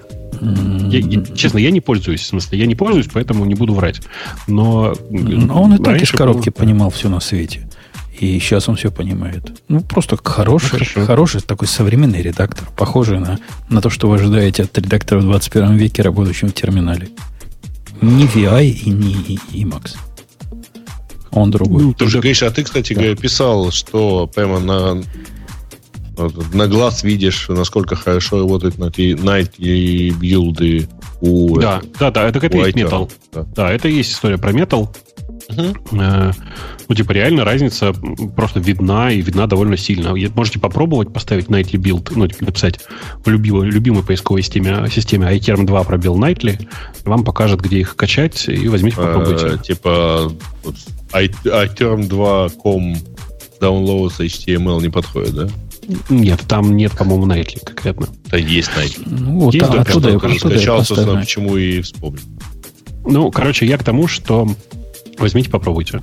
Нет, Это... там, там, кстати, обсуждение тоже почитайте. Если найдете обсуждение, о котором я говорю на Hacker News, автор iTerm там пришел и рассказывал, как, какое наследство получил. А он откуда, у кого этот проект взял, вот этот чувак, который его сейчас пишет? Э, я не помню уже, это давно было. Прямо он интересно делится, говорит, весь, весь этот терминал был построен на, на поточной архитектуре, и как он из него куски вынимал, значит, чтобы все, все, всем этим как-то балаганом попытаться справиться, так до конца и не смог разгрести. Потому что уже, уже, говорит, было невозможно, уже слишком много было. Он весь завязан на такой event loop. Ну, мы понимаем, да, о чем он. Ну, конечно. И, и трудно, трудно жить ему было, но сделал все, что мог. В общем, молодец. Ну, короче, я на самом деле большой фанат э, iTerm, и iTerm это одна из программ, которая прямо активно держит меня на этом самом, на, на, на Маке, потому что все, что есть, ну, мы это, по-моему, обсуждали в прошлый раз, все, что есть для э, винды, оно существенно менее удобное. Хотя некоторые неплохие вещи тоже есть. А, а Ксюша, по-моему, терминал использует X-коробки, который идет, да? Ксюша? Ты вернулась же? Я, когда в терминале не было вкладок, использовала iTerm, а потом, когда появилась, когда в терминале появились вкладки, я как-то снова забыла поставить iTerm и как-то не очень страдала. Я знаю, что это стыдно, но вот да. Не-не, ничего стыдного в этом нет. Почему стыдно-то?